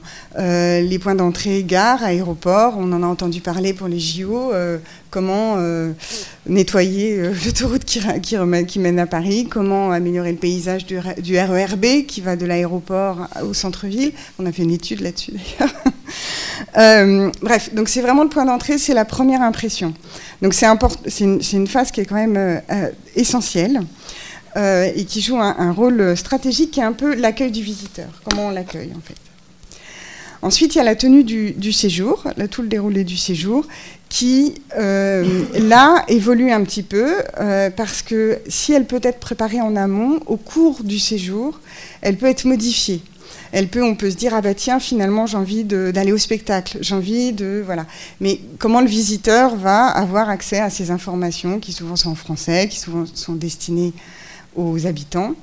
Euh, et ben voilà, il y a un certain nombre d'applications qui, se, qui se développent aujourd'hui, comme euh, The City Appline par exemple, qui, qui, est un, qui sont des guides euh, proposés via une application, via des sites internet, qui, va qui vont répondre aux, visiteurs. Bien sûr, c'est dans toutes les langues possibles. voilà, telle manifestation à tel moment, tel restaurant, voilà, voilà. Il va orienter le, le le, le, visiteur, lui proposer, parce qu'il va, il va, suivant son profil, il, va arriver à lui proposer des, des, expositions pour lesquelles il aurait plus d'appétence. Enfin voilà, essayer de cibler finalement l'offre la, par rapport euh, au profil du visiteur. Donc, euh, je vous ai mis plusieurs exemples de, de, sites. Il y a aussi euh, Suite, là aussi, qui est euh, incubé au, Welcome, qui propose, voilà, trouve, trouve, et réserve une soirée là tout de suite. Donc, on a la programmation à une heure. à partir du point où, on se trouve. Donc il y a une géolocalisation qui est intégrée évidemment. Et c'est bon, là c'est une soirée, mais il y a aussi le théâtre, le cinéma, le restaurant, enfin bon, tout ce qui peut être un petit peu euh, se rapprocher de la visite, se rapprocher des habitants, euh, vivre, comme la, destination comme un habitant euh, et, voilà, et avoir le sentiment de rien manquer et d'être pleinement dans la visite et dans la vie visitée, de la ville visitée. Pardon. La dernière étape, ben, ô combien importante également, c'est le post-séjour. C'est une phase essentielle puisque ça, va reposer sur le partage de l'expérience du voyageur, de retour chez lui. Ben voilà, est-ce qu'il va devenir un ambassadeur de la destination? Euh, Il y a plusieurs enjeux qui se trouvent là. Donc, euh, quelle, image il va renvoyer, notamment sur les réseaux sociaux Et puis, le, deuxième enjeu, ça va être, euh, il est venu. Ce qui est intéressant, c'est de le faire revenir pour aller plus loin, pour aller ailleurs, pour visiter au-delà du, centre de Paris, justement, et, se diffuser un peu sur le territoire. Donc euh, voilà, j'ai mis un, exemple de site internet, Revoir Barcelone, euh, que je trouvais intéressant. Euh, et puis, dans le suivi, dans, le, suivi du, visiteur, il y a aussi Montréal qui, proposait, par exemple, qui a fait une opération pendant un moment, venez partager vos photos, enfin, c'est pas les seuls, hein, on l'a vu sur d'autres sites, venez partager vos photos, et, devenez ambassadeur de, de, ce que vous avez vu et dites si ça vous a plu. Quoi. Voilà, donc là, on était dans le le, le, parcours du, visiteur, euh, de l'idée de voyage à son retour chez lui. Oui, et, c'est vrai qu'on voit que c'est un, cette notion de parcours euh, visiteur aujourd'hui, qu'on soit, euh, quelle que soit la volonté de développer, d'accueillir des touristes sur un territoire, elle doit être absolument envisagée et ça, signifie, ça, nécessite beaucoup de réponses à, beaucoup d'enjeux. D'abord, un, enjeu de euh, compréhension de qui on doit faire venir ou qui on peut faire venir dans son territoire, dans son site touristique, parce que, euh, évidemment, le tourisme, quand même, euh, apporte un certain nombre de, rêves. Je, me souviens de réunions à, dans, des, villages de Seine-et-Marne où on imaginait pouvoir, grâce à, une association remarquable qui met en valeur des trains, des vieux trains, faire venir des touristes chinois pour dépenser 1000 euros dans la journée. Voilà, bon, ça, ça, peut faire rire.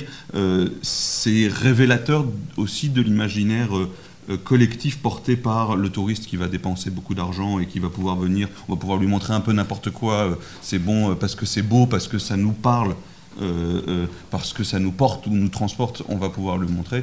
Ça n'est pas possible. on n'est plus, aujourd'hui c'est caricatural, mais l'enjeu est de bien comprendre, un, ce que font les touristes de manière globale, de pouvoir répondre à cela, même si ça n'empêche pas d'innover et de proposer autre chose pour justement euh, euh, déclencher cet effet euh, surprise et, qui permettra derrière de développer sa fréquentation ou de répondre à une demande ou à une, envie propre qui peut être la, sienne.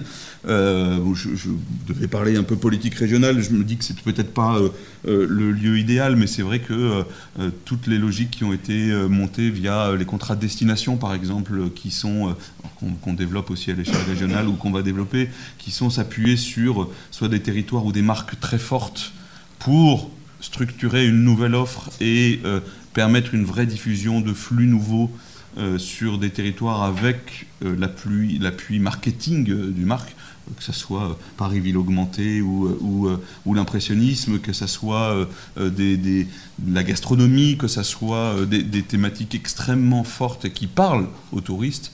C'est sans doute comme ça qu'on arrivera à, si on veut, et si on arrive à construire l'offre de qualité qui va avec, faire venir des gens pour visiter, pour dépenser, pour euh, donc derrière créer des emplois, etc. etc.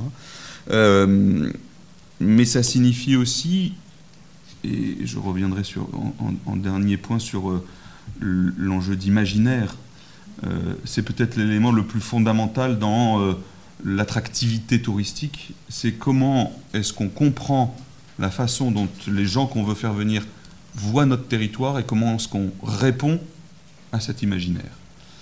Euh, c'est l'enjeu le plus difficile, notamment pour euh, Paris et sa région. Euh, Paris et sa région envoient une image qui, est sans doute la plus fabuleuse au monde.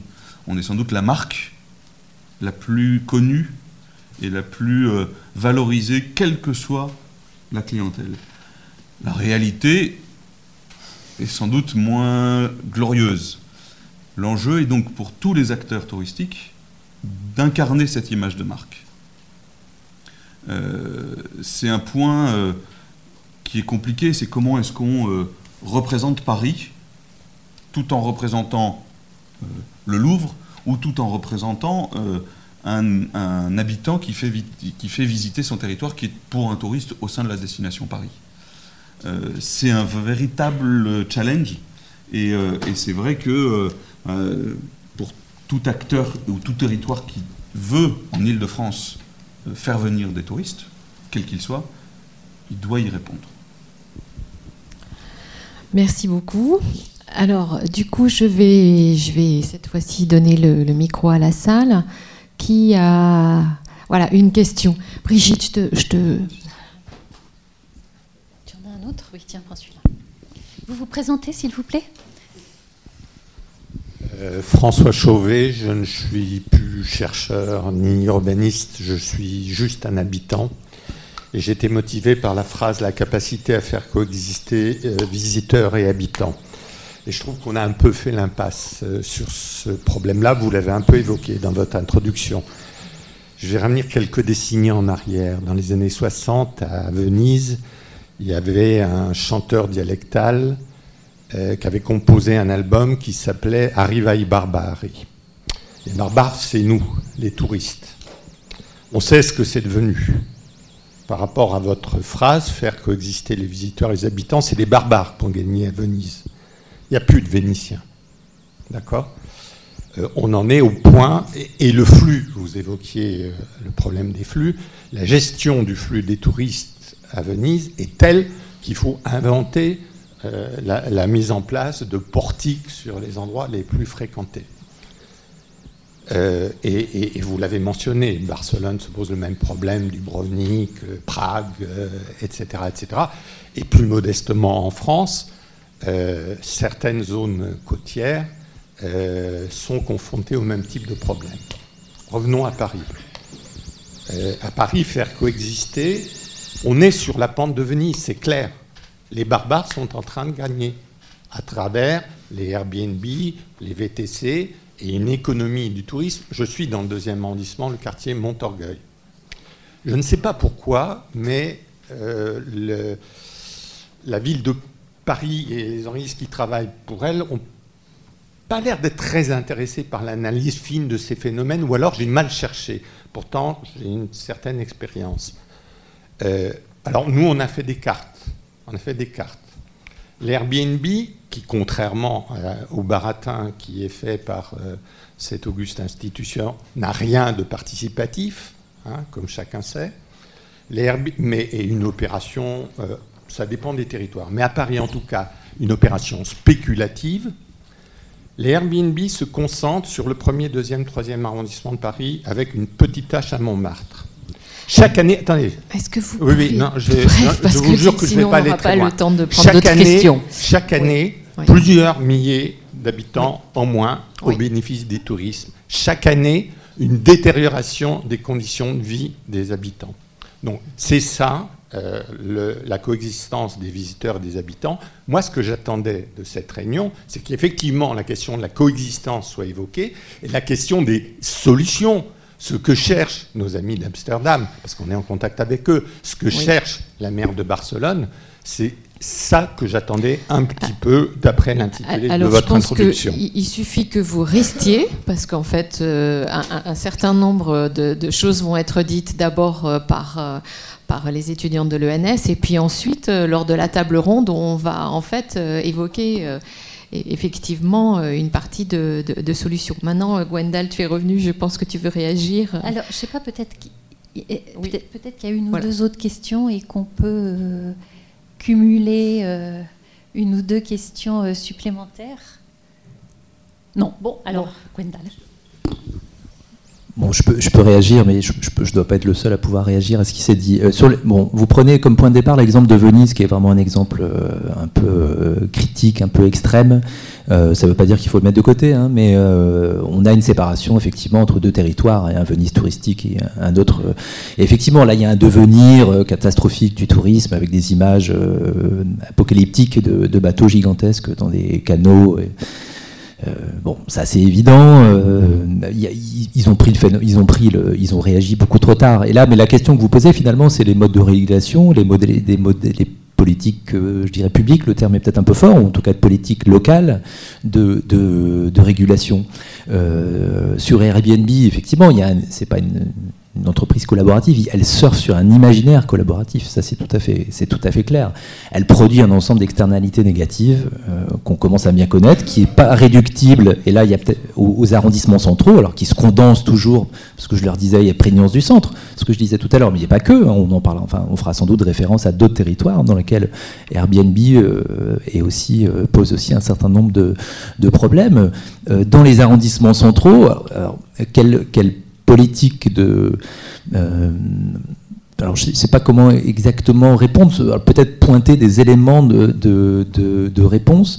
Euh, il y a des politiques à l'échelle euh, dire, de, Paris, de la mairie de Paris, qui pourraient être de contribuer à, à faire davantage de, pour pas voir les populations disparaître dans la manière dont Airbnb contribue à la gentrification touristique et au renchérissement du foncier, mais dont le tourisme n'est pas le seul euh, élément. Euh, ben, on, peut, on, fait, on fait du parc de logement social en plus grande importance. Enfin, il y a cette question du logement qui est extrêmement, extrêmement importante, qu'il ne faut, pas mettre de, qu'il faut pas mettre de côté.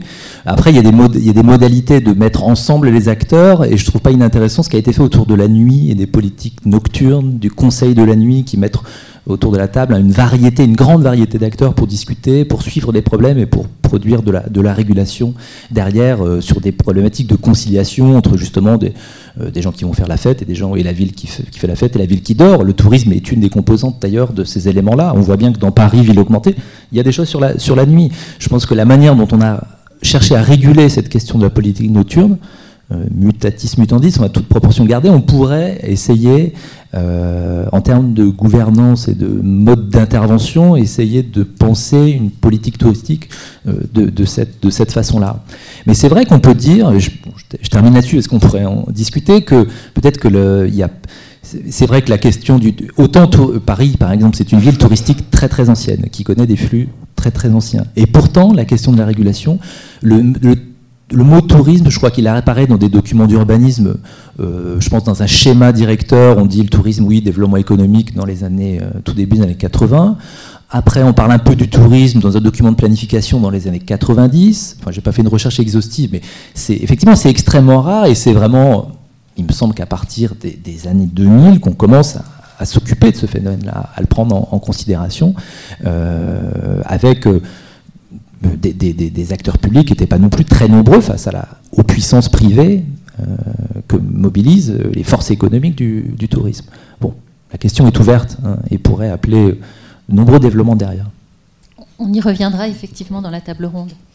Juste peut-être un, élément, je ne répondrai pas sur, tout, euh, euh, notre, intervention et celle de Gwendal ne, se ne résume pas la table ronde, enfin l'après-midi dans son ensemble, mais sur les évolutions euh, et sur la régulation, il y a quand même un certain nombre d'évolutions législatives qui ont été prises, certes à, rebours sur l'économie collaborative qui enfin, les grands acteurs internationaux type Airbnb, Uber et autres, qui permettent petit à petit aussi de réglementer cela. Les pouvoirs publics sont toujours en retard, mais ça c'est la logique vis-à-vis de toute innovation euh, euh, profonde euh, de la société, c'est que les pouvoirs publics interviennent après.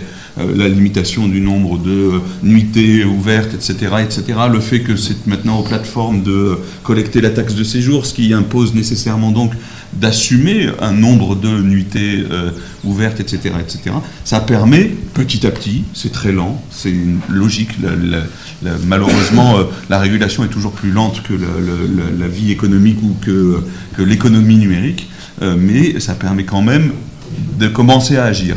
Euh, la question après, c'est évidemment, est-ce qu'on veut moins de touristes ou plus de touristes Ça, je ne me permettrai pas, moi, là, aujourd'hui, de répondre à cette question, ce n'est pas mon rôle. Oui, merci. Alors, une, dernière question, et pendant ce temps-là, donc euh, euh, Amandine Dargaud et, Amélie Latreille, donc, qui sont étudiantes à l'ENS, vont vous présenter, bah, j'allais dire justement, en fait, un pas de côté par rapport aux pratiques de tourisme. Et, euh, ensuite, si vous avez encore des questions, je vous propose de les poser au moment de la pause. Donc, pendant qu'elles s'installent, je, je, vous donne le micro rapidement. Je peux parler fort Oui. juste un... Renaud Charles, journaliste pour Enlargeur Paris, c'est un site, un média culturel sur euh, la culture dans le Grand Paris. Euh, juste un élément chiffré justement sur la prégnance du centre. Nous, il y a quelque chose qui nous euh, effraie, ou en tout cas qui nous étonne beaucoup, c'est la fréquentation des lieux touristiques et notamment à, en Seine-Saint-Denis.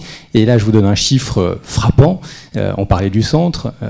Notre-Dame de Paris, chaque année, c'est 14 millions de visiteurs qui franchissent le seuil de Notre-Dame euh, de Paris. Et quand on va à la basilique Saint-Denis, on ne se retrouve qu'à 150 000 visiteurs par an. C'est-à-dire que là, quand on parle de prégnance du centre, et aussi d'itinéraires, c'est-à-dire qu'il faut construire les itinéraires, les flux touristiques aujourd'hui se concentrent, convergent vers l'île de la Cité, il faut les faire justement se diluer dans le Grand Paris, et nous, c'est ce qu'on invite euh, justement tous les lecteurs à faire. Bien, merci beaucoup. Alors, Amandine et Amélie, on vous écoute. Euh, pour commencer cette présentation, on a pris euh, un exemple qui peut sembler un petit peu anecdotique. C'est celui de la ville de euh, près de l'île. Donc il y a un grand terril, donc un monticule de déchets miniers qui a été recouvert d'une fausse neige. Et ça permet à une ville minière sinistrée d'accueillir maintenant chaque année à peu près 30 000 skieurs venus de toute l'Europe. Donc si cet exemple peut sembler anecdotique, il montre aussi dans quelle mesure le tourisme peut jouer euh, un rôle de, levier au service euh, du territoire euh, et de ses habitants. Et cette fonction de levier s'observe à, plusieurs échelles, de la métropole aux quartiers les plus ordinaires, en passant par des villes moyennes en reconversion industrielle comme, comme. Donc d'abord à l'échelle la, plus, grande, le, le, rôle du tourisme dans, les processus de métropolisation. Donc d'abord une définition d'être un peu scolaire de la métropolisation Souvent, on l'a défini comme un processus multidimensionnel et multiscalaire de concentration des populations et des activités dans des ensembles urbains de grande taille. Et l'ambition métropolitaine semble impliquer de, le développement de l'activité touristique pour enfin, l'activité touristique qui serait en elle-même une, fonction métropolitaine et qui contribuerait à l'attractivité. Et donc euh, on voit, on remarque que le, secteur touristique joue un rôle très important dans la croissance euh, démographique et économique d'une ville. Et euh, d'autre part, en favorisant le rayonnement de la ville, le tourisme participerait aussi à, construire et à valoriser une identité propre. Donc la valorisation de cette identité passerait par, entre autres par l'aménagement ou plus généralement l'amélioration du cadre de vie, la construction d'équipements culturels aussi, donc pour, euh, pour créer une espèce d'atmosphère euh, métropolitaine qui serait propre à la ville et qui pourrait susciter l'intérêt de, nouveaux visiteurs. Donc on a choisi l'exemple de, Marseille et du projet Euroméditerranée. Donc c'est un vaste projet qui ambitionne de faire de, de la ville un véritable modèle de, de métropole culturelle et durable à l'échelle de, tout le bassin méditerranéen. Donc ici, la culture et le, le tourisme sont vraiment perçus comme des moteurs du développement économique et ils sont à la base notamment la première phase du programme euh, Euromed, euh, au cours de laquelle on a créé des, lieux euh, culturels et touristiques emblématiques comme le MUSEM. Et donc cela a permis notamment à la ville d'obtenir le titre de capitale européenne de la culture en 2013. Toutefois, on peut se demander dans quelle mesure ce projet de rénovation urbaine et les infrastructures culturelles qui lui sont associées répondent vraiment aux besoins des habitants euh, il semble qu'il soit plutôt pensé pour une population extérieure, donc des touristes ou des habitants euh, de quartiers euh, plus aisés. Et donc c'est pour ça qu'à l'issue de cette première phase, il y a déjà des premières critiques qui émergent. Donc déjà, on remarque que les équipements culturels restent très confidentiels, souvent fermés aux populations voisines du quartier qui sont plus précaires. Il n'y a quasiment aucun espace vert donc, qui, qui, serait plus pensé pour les populations locales. Et finalement, on remarque que de grosses sommes d'argent sont investies dans, des, dans un, un, périmètre très restreint de la ville, euh, périmètre qui n'était pas forcément euh, le plus défavorisé. Et si la deuxième phase euh, s'ouvre à des pans plus pauvres, comme le, quartier des Crottes, les habitants craignent une augmentation brutale du foncier. Et donc ici, il semble que le tourisme soit plutôt au service des élites dirigeantes et des élites financières qu'au service de la population locale en elle-même. Mais euh, à la fois, à Marseille, euh, la volonté de développer l'attractivité touristique a permis aussi la réhabilitation d'espaces urbains, comme la friche de la Belle de Mai. Donc euh, on peut dire que le tourisme est également perçu comme un levier de reconversion, en particulier pour les villes industrielles moyennes en crise. Et en effet, dans, dans le contexte post-industriel, ces villes euh, dont les bases économiques étaient productives cherchent à se reconvertir, ce qui passe souvent par la tertiarisation qui est donc euh, basée euh, entre autres sur les services et le tourisme. Et cette dynamique de reconversion est en partie liée à la mondialisation puisqu'elle exacerbe la concurrence interurbaine et entraîne la nécessité pour les villes de se différencier. Donc on a pris l'exemple de Timișoara en Roumanie pour illustrer cela. Donc elle sera désignée, enfin elle a été désignée capitale européenne de la culture pour 2021. Et donc c'est une ville qui, euh, suite à la chute du communisme en 1989, a connu un mouvement de désindustrialisation. Euh, dans le même temps, ces quartiers historiques sont en dégradation.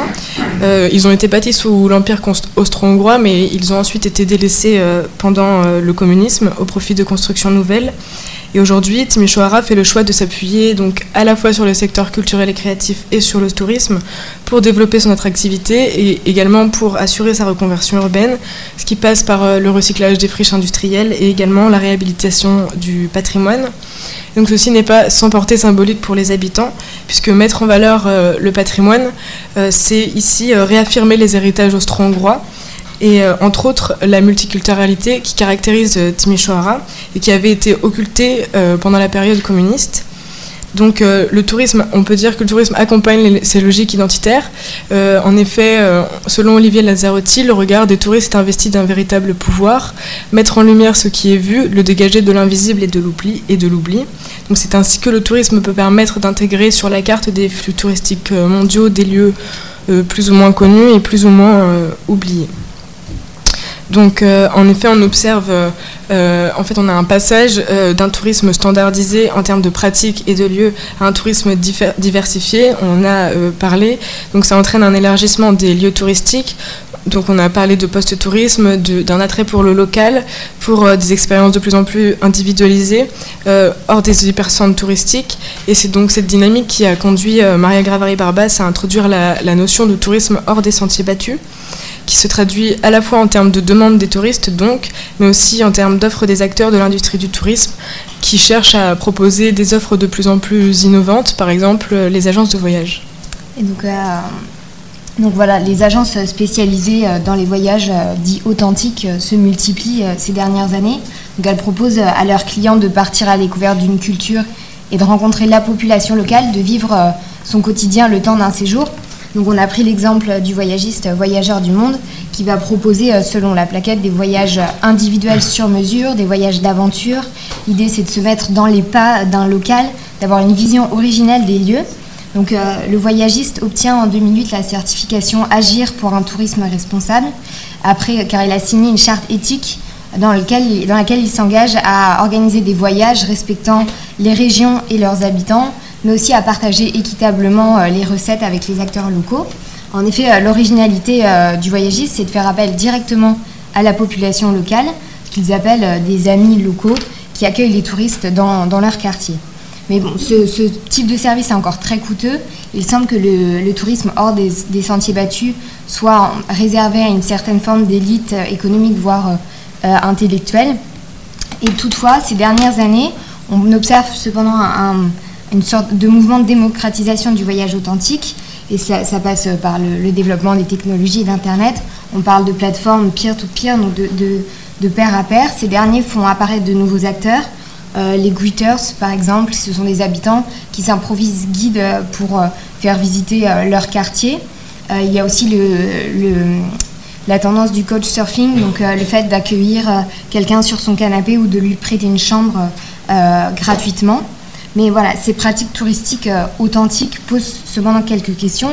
Donc d'abord la question des motivations de la population locale qui va proposer ces services aux touristes. Est-ce que c'est la fierté dont on parlait tout à l'heure de, présenter sa ville ou est-ce que c'est simplement euh, la motivation financière? En effet, il y a une relation marchande qui s'établit entre les habitants et les touristes. Et donc euh, les touristes achètent finalement des services aux habitants qui doivent satisfaire leurs envies. Donc ils montrent peut-être ce que les, touristes attendent euh, pour, pour, pour, les satisfaire car ils, les ont, leurs services sont monnayés.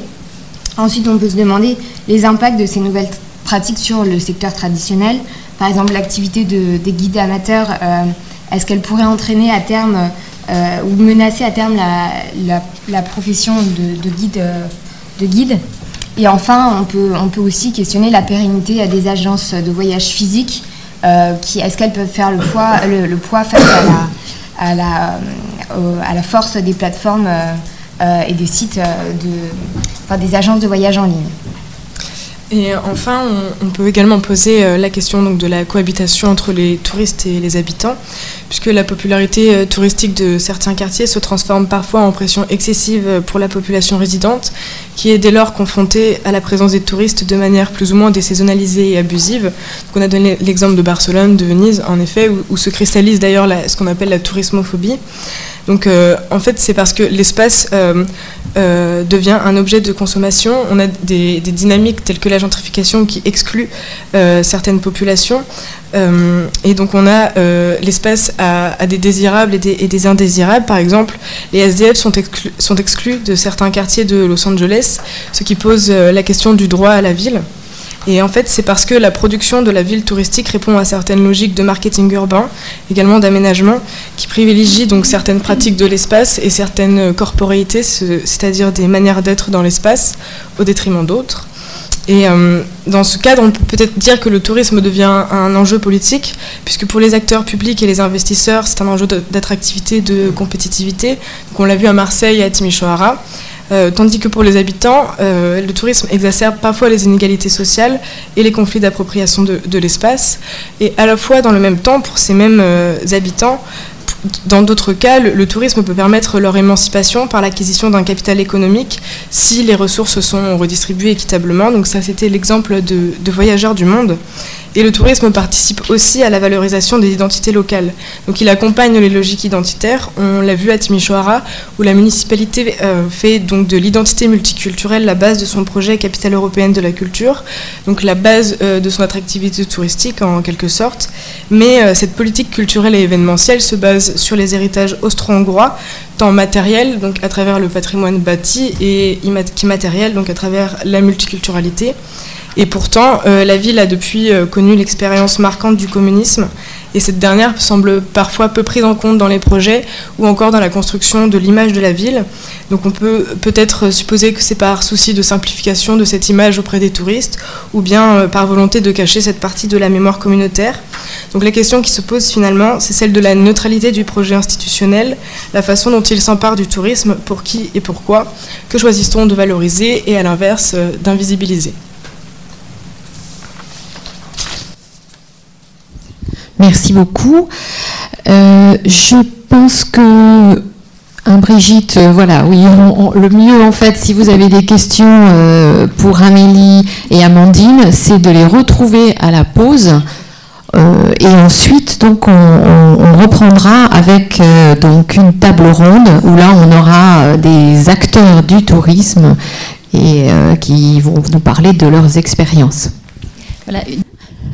Ok, on y va pour euh, la dernière partie de notre après-midi, la table ronde. Euh, donc Brigitte Guigou, je suis chargée de mission à l'IAU Île-de-France. Je vous précise qu'il euh, y aura des actes de ce séminaire, comme de l'ensemble des séminaires IAU-ENS, que vous allez trouver sur notre site web et que vous trouverez aussi le podcast et les PowerPoint, mais il n'y avait pas beaucoup de, PowerPoint. Bon, eh ben, écoutez, on va démarrer tout de suite. Alors, la table ronde, elle rassemble des acteurs du tourisme, des acteurs locaux du tourisme différenciés. Euh, on a euh, d'abord, et on est ravi d'accueillir euh, Laurent Cage, qui est le directeur du Welcome City Lab. Welcome City Lab, c'est une plateforme d'innovation qui est dédiée au tourisme urbain et euh, qui intègre le premier, incubateur au monde consacré à ce secteur, situé euh, donc dans euh, la zone centrale de la métropole. ensuite, nous accueillons, alors on va, et on commencera par vous, Laurent Cage. Ensuite, on passera je passerai la parole à Hélène Salé-Lavorel, qui est la directrice du comité départemental du tourisme du Val-de-Marne après avoir été directrice du comité départemental du tourisme de Seine-Saint-Denis.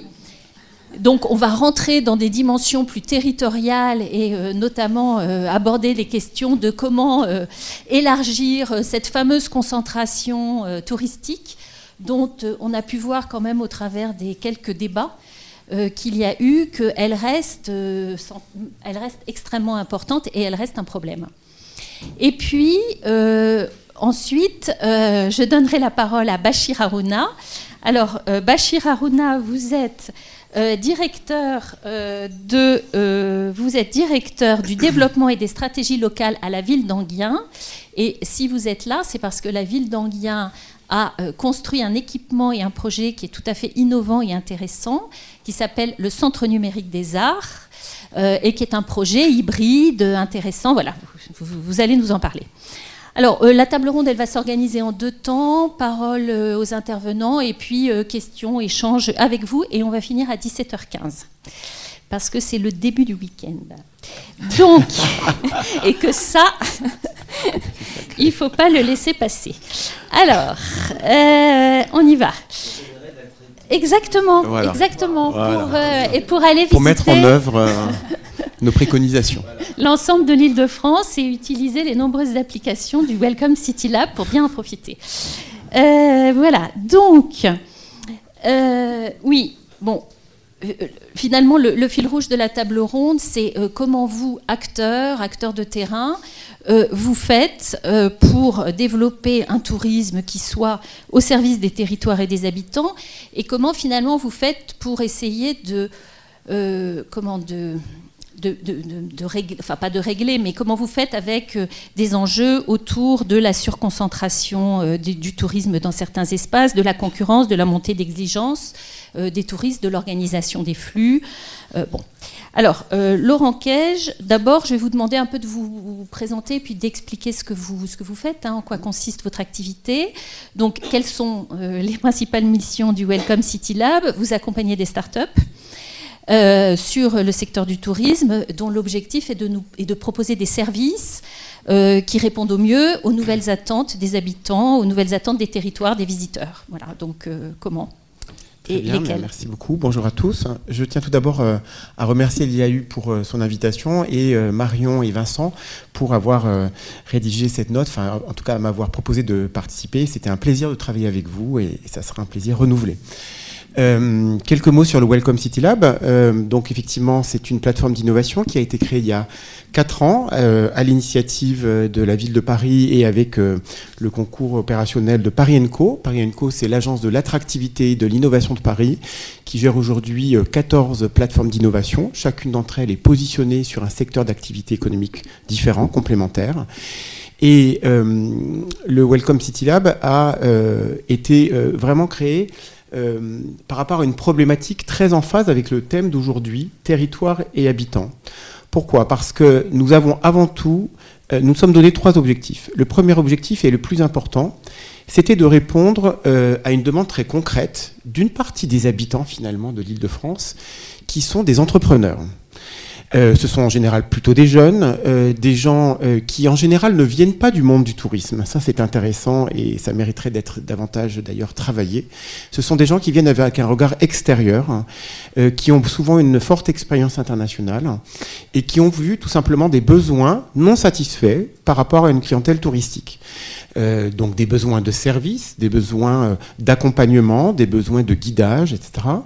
Et qui se sont étonnés dans leur propre parcours de visiteurs ou en recevant des gens qu'il n'y existe pas ces besoins. Et euh, il existe vraiment un phénomène générationnel. C'est-à-dire que euh, là, on peut vraiment, euh, j'insiste, se féliciter de ce phénomène générationnel depuis une dizaine d'années. Nous assistons à une explosion de l'entrepreneuriat dans le domaine du tourisme, qui était beaucoup moins forte il y a encore quelques années.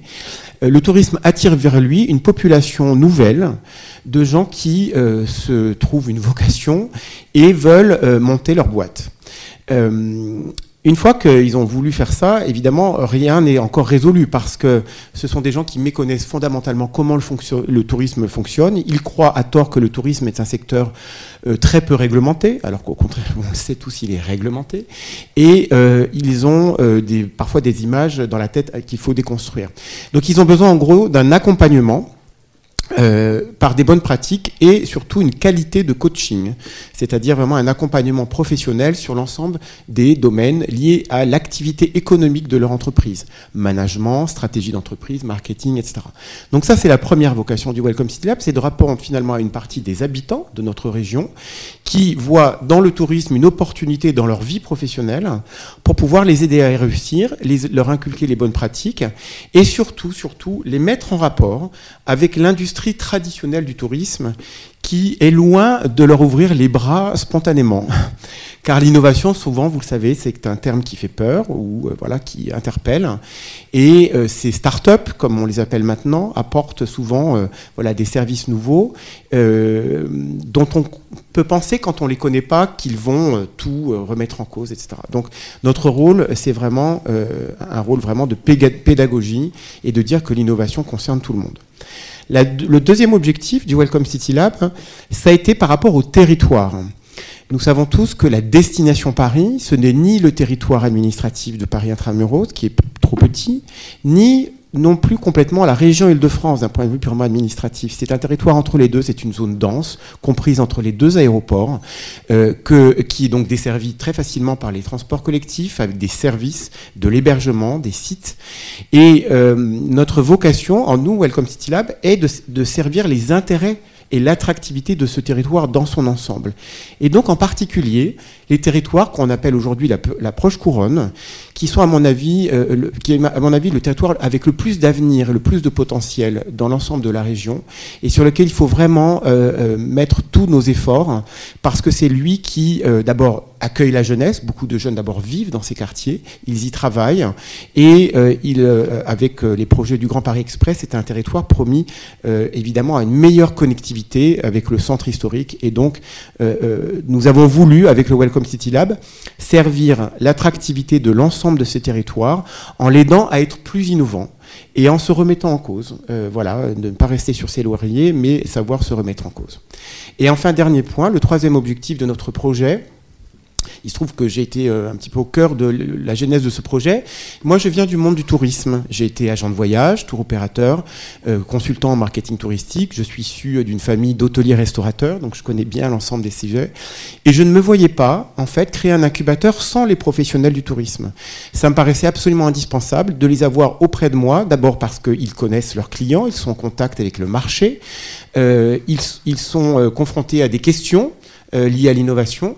Et je voyais très bien entre les startups que je recevais depuis longtemps quand je travaillais à l'hôtel de ville et euh, eux, eh bien, des complémentarités à trouver. Et donc le troisième objectif que nous nous sommes donné, euh, c'est de faire du Welcome City Lab un lieu partenarial où tous les gens soient les bienvenus professionnels, agents de voyage, hôteliers ou même associations qui travaillent dans le secteur, euh, un secteur proche du monde du tourisme.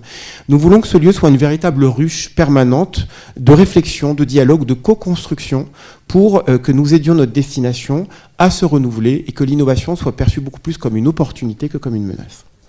Vous êtes situé où géographiquement Nous sommes situés géographiquement à côté de la gare de Lyon. Euh, au début, nous étions situés à côté de la gare Montparnasse. On a changé puisqu'on a eu la chance euh, voilà, d'avoir beaucoup plus euh, d'attractivité avec le temps. on a commencé avec des petites promos de 10 startups et nous sommes aujourd'hui à 35 startups. Et vous pouvez nous donner peut-être un ou deux exemples concrets par exemple, sur votre deuxième objectif, faire en sorte que euh, le, tourisme déborde des frontières et aille en grande couronne, enfin se diffuse en grande couronne. Comment, euh, comment vous, oui, tout à fait. startups y contribuent? Ben parce que d'abord, les startups euh, identifient ces besoins, parfois sont étonnés que les professionnels n'y répondent pas eux-mêmes, mais ça s'explique pour tout un tas de raisons, pour des questions de temps, parfois des problématiques d'attention. L'intérêt, vous savez, pour un professionnel d'expérimenter une solution nouvelle avec une startup, c'est pouvoir de pouvoir déporter la problématique et le risque de l'investissement sur la start-up, puisque c'est la start-up qui développe un prototype, un process. Après, il faut que le professionnel qui a un hôtel, un aéroport, un grand magasin, etc., accepte d'ouvrir ses portes pour pouvoir tester. Alors, par rapport au territoire, euh, euh, il y a deux exemples qui ont été cités tout à l'heure. Je vais les reprendre parce qu'ils sont parlants. The City Helpline, qui est un service de guidage, d'accompagnement au téléphone des clientèles touristiques, eh bien, euh, a pour objectif d'accompagner des clientèles qui sont perdues à Paris, notamment les clientèles qui viennent de très loin, qui ne connaissent pas les signes représentatifs euh, voilà, d'un pays occidental. Et donc, euh, euh, avec, donc c'est une volonté d'abord de répondre à leurs besoins de guidage, de restauration, de réservation, de, de, visite dans la ville, mais en permanence qui, avec également des algorithmes et de l'intelligence artificielle, arrive à mieux connaître les clients, à profiler davantage leurs demandes et donc à leur proposer des choses complémentaires. Et vous savez, en fait, ce qui est étonnant, c'est que vous n'avez pas besoin de convaincre une start-up euh, de vendre des services ou des sites complémentaires qui ne sont pas situés dans l'hypercentre. Je vous assure que ça se fait naturellement parce que eux, ils ont une logique de business et une, une logique aussi de vendre des services complémentaires. Et donc, je pense qu'ils contribuent à cet aspect-là. Deuxième élément, deuxième exemple, euh, qui a été cité tout à l'heure, tout de suite qui est une application que je trouve absolument géniale, qui répond aussi à nos besoins, à nous, habitants de Paris ou d'île de l'Île-de-France, c'est de savoir qu'est-ce que je peux faire là, maintenant, autour de moi, euh, dans un univers qui n'est pas un univers académique. On ne parle pas de musée et de monument, là. Hein. On parle de boire un verre, de s'amuser, de se cultiver également par du spectacle vivant. Or, on le sait, c'est toujours très compliqué de savoir ce qui se passe autour de soi en temps réel ou dans les deux heures qui viennent. Et tout de suite, c'est tout simplement une réponse assez opérationnelle, simple, qui vous dit, dans le lieu où vous êtes, comment euh, profiter davantage. Donc c'est aussi une façon de valoriser le territoire. Euh, et pour faire écho aux, présentations euh, très intéressantes de tout à l'heure, moi je pense qu'aujourd'hui, l'enjeu majeur, c'est que comme le digital révolutionne complètement notre rapport et notre façon de traiter le tourisme, ce qui doit être au cœur de nos problématiques, notamment des problématiques des organismes institutionnels, c'est vraiment la maîtrise et la promotion de la donnée, de faire en sorte que ces données, notamment ce qu'on appelle des données chaudes de l'événementiel, soient davantage accessibles à tout un tas de gens, les visiteurs, mais aussi les professionnels, les entrepreneurs, pour qu'après ils en fassent ce qu'ils en veulent, qu'ils puissent monter des produits et qu'ils puissent commercialiser selon bon leur semble. Et je pense qu'aujourd'hui, euh, l'évolution qui nous a été écrite très de façon très intéressante en introduction sur le tourisme euh, contemporain nous amène à repenser la façon dont nous, euh, les organismes, on va dire publics ou parapublics, intervenons. Et je pense que la, la question de la valorisation de la donnée doit être centrale. Et je pense qu'en complément et en, oui, pour compléter cet aspect-là, il doit y avoir également un une deuxième axe absolument prioritaire qui est la question de la formation professionnelle. Parce que si vous avez une bonne donnée de qualité, il faut qu'en face de, de, ça, vous ayez des personnels au contact du client qui soient formés à mieux utiliser les outils digitaux qui sont à leur disposition, qui sont parfois complexes, et que donc pour euh, atteindre le niveau de satisfaction qu'on nous présentait tout à l'heure, les personnels sont au cœur de cet enjeu. Alors, Hélène Salé-Lavorel, directrice du comité départemental du tourisme du Val-de-Marne. Alors, je suppose que euh, ces différents enjeux euh, te parlent. On va se tutoyer, puisque Hélène est une ancienne de l'IAU. Euh, et bon, moi j'avais envie de poser une question extrêmement simple. C'est que quand on est directrice d'un territoire comme la Seine-Saint-Denis, le Val-de-Marne, a priori, c'est pas un territoire qui est très attractif sur le plan touristique, pas forcément très glamour pour dire les choses de façon un peu triviale. Euh, du coup, comment on fait quand on a à valoriser, à vendre, à attirer, à construire une offre euh, originale qui réponde aux besoins nouveaux dans ce type de, territoire? Comment tu as fait? Euh, Alors, bonjour à tous d'abord, et puis Bon, juste pour dire tout le plaisir que j'ai à chaque fois à revenir euh, à l'IAU, euh, voir non seulement les anciens collègues, mais euh, débattre, échanger. Je trouve que la première partie de notre après-midi était très intéressante, même si je ne suis pas d'accord avec tout, mais je trouve qu'on a énormément progressé parce que il y a 20 ans, quand j'ai commencé sur les réflexions touristiques, je dois dire qu'avec Laurent, on était les deux seuls un peu militants, on va dire, d'une vision différente du tourisme.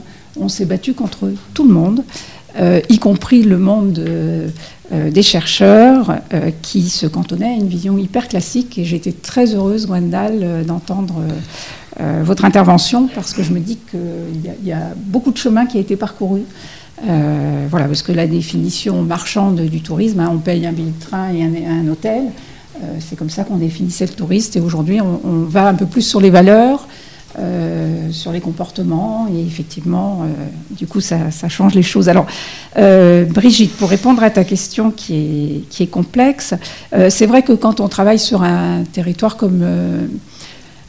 quand on a pour mission de valoriser un territoire, on ne travaille pas de la même façon, à mon avis, quand on est effectivement un territoire de banlieue que quand on est le CDT euh, du Var, euh, du Finistère ou je ne sais où. Forcément, la démarche est, euh, différente. Alors, on fait évidemment notre boulot classique de CDT, de promotion, commercialisation, tout ce que vous voulez, agenda, etc. etc. mais c'est vrai que moi, quand je suis arrivée en 2012 dans le Val-de-Marne, j'ai créé une petite équipe de structuration de l'offre et de développement, parce qu'effectivement, on a des sites euh, connus euh, classiques, hein, euh, le château de Vincennes, le, je sais pas, le, mine de Ringis, enfin un certain nombre, le Macval, etc. Mais valoriser un, territoire, c'est c'est pas seulement ça.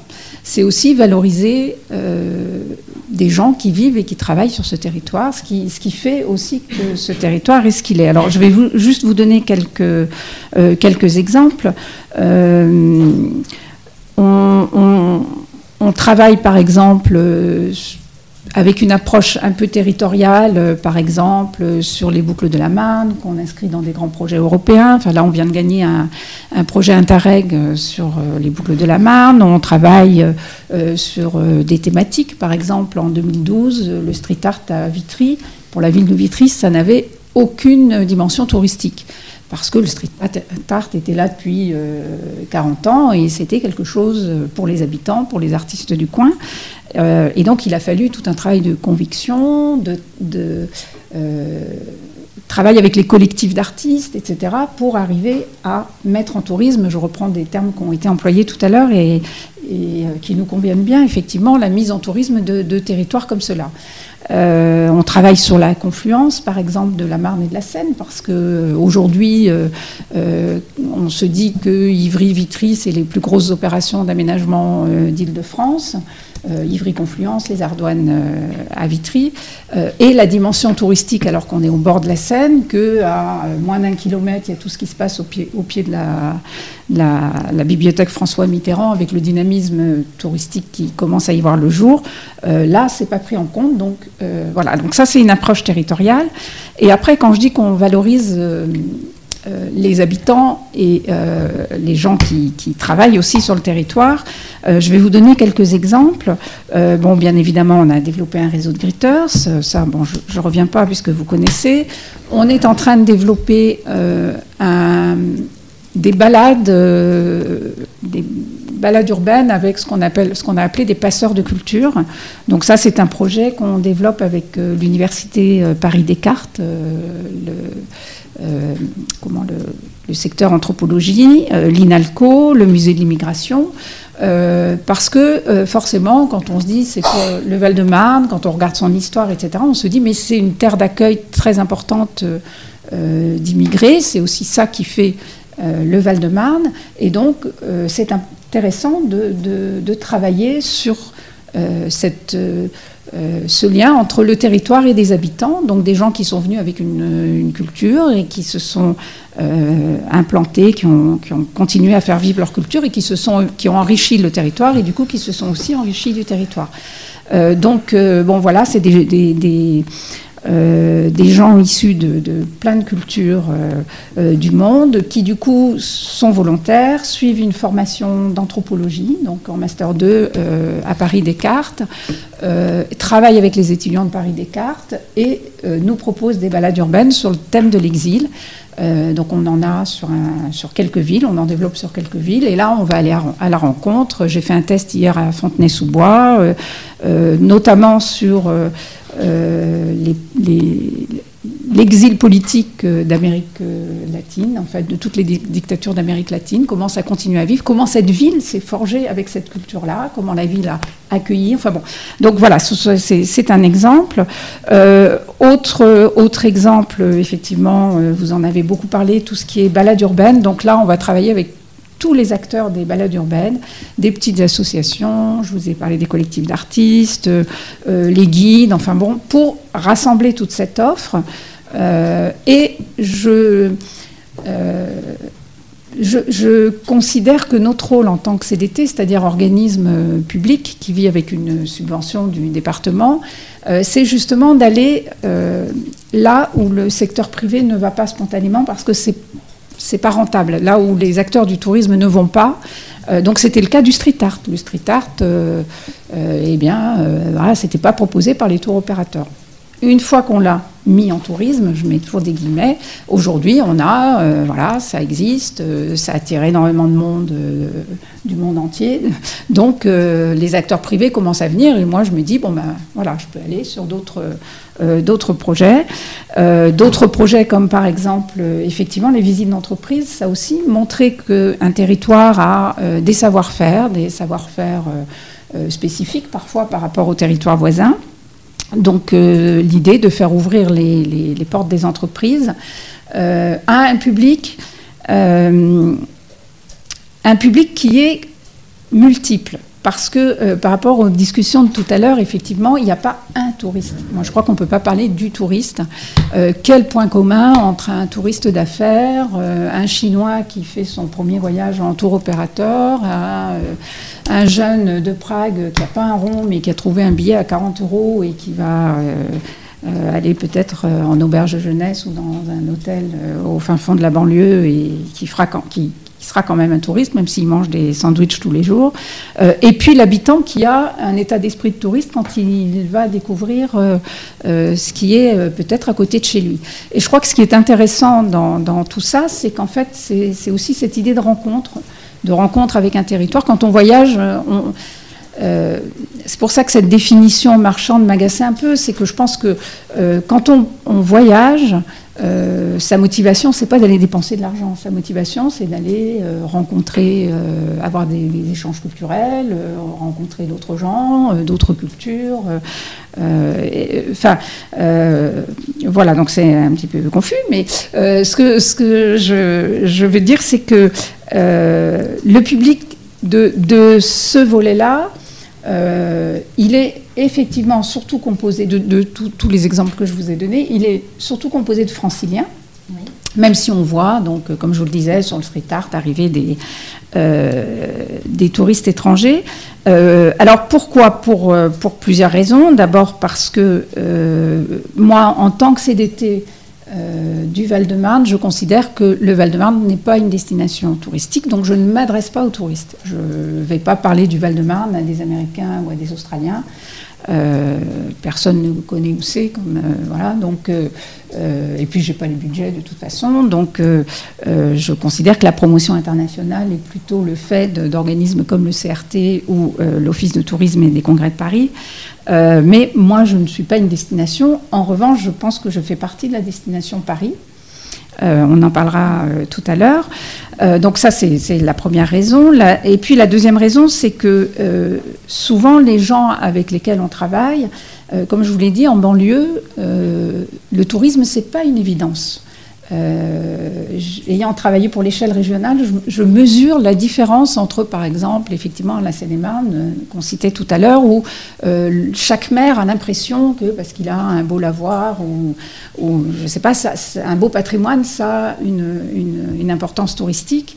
Euh, chez nous, à part euh, deux maires, hein, on va dire euh, nos gens Vincennes, pour les autres, ben voilà, il y a toujours ce complexe de la banlieue, toujours ce, cette idée du territoire servant par rapport à Paris, et qui fait que il y a un vrai boulot de conviction à faire parce que la, la première réaction, c'est de dire bah oui, moi le tourisme, si c'est pour accueillir des hôtels finalement pour des gens qui ne vont faire que visiter Paris, à part la création d'emplois. Enfin voilà, un peu toutes ces images qu'il faut déconstruire. Ça renvoie à la question de l'imaginaire dont, parlait euh, Gwendal Simon tout à l'heure. Hein, c'est vrai que l'imaginaire de banlieue, euh, en Ile-de-France particulièrement, euh, oui, n'est pas forcément valorisé. Tout à fait. Là, là et on va en parler quand on parlera du contrat de destination. Je crois que l'imaginaire, il est chez les acteurs.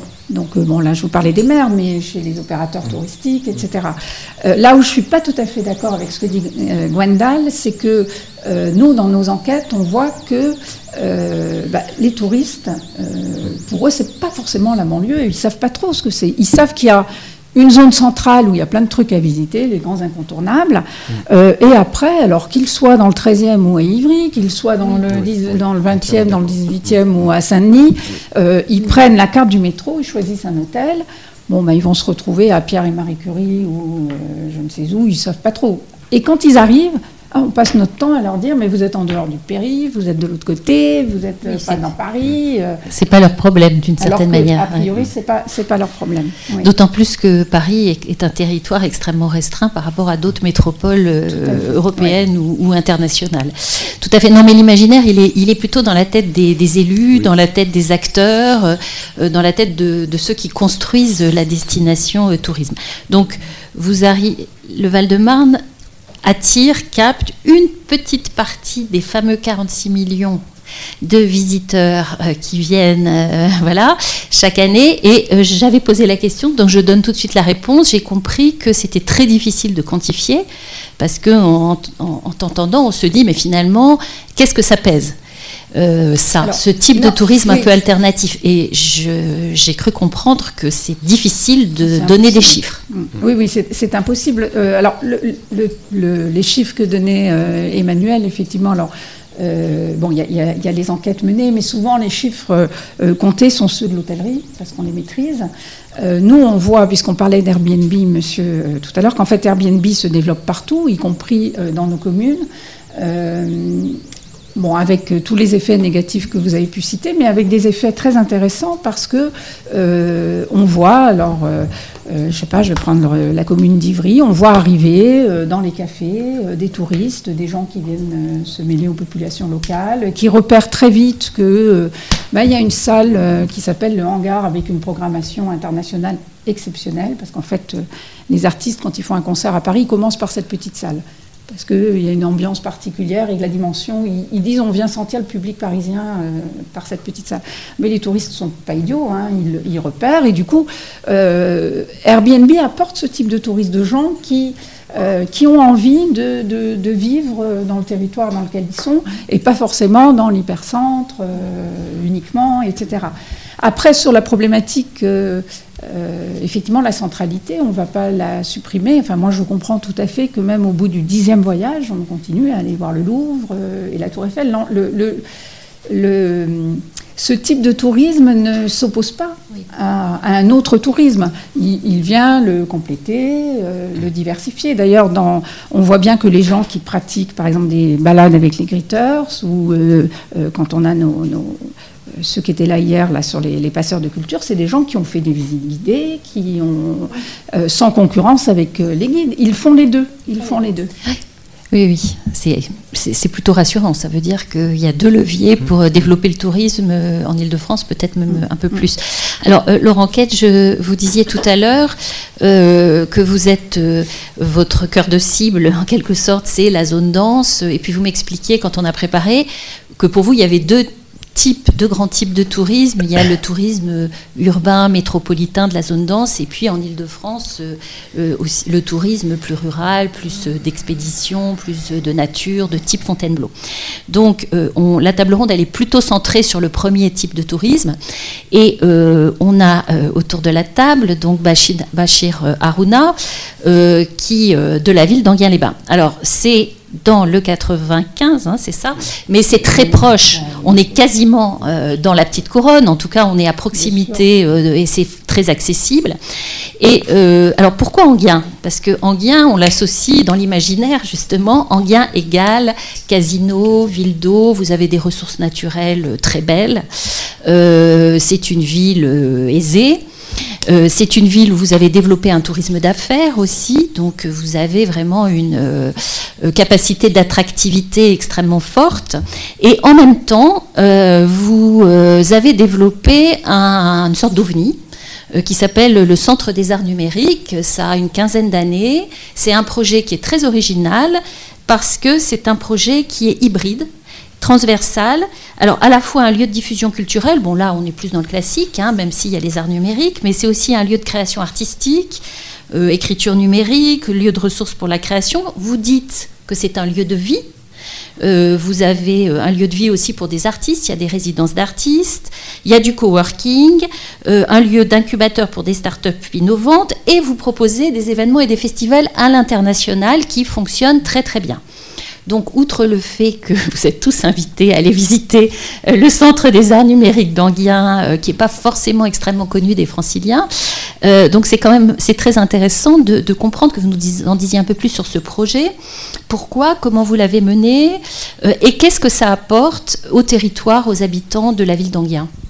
Merci infiniment et puis merci à Liorif de, nous inviter. Euh, nous, euh, on, a, on a une identité, on a de l'ambition. On a envie de montrer aux gens qu'on a une identité et on se repose sur cette identité. Ça, c'est une chose qui est importante.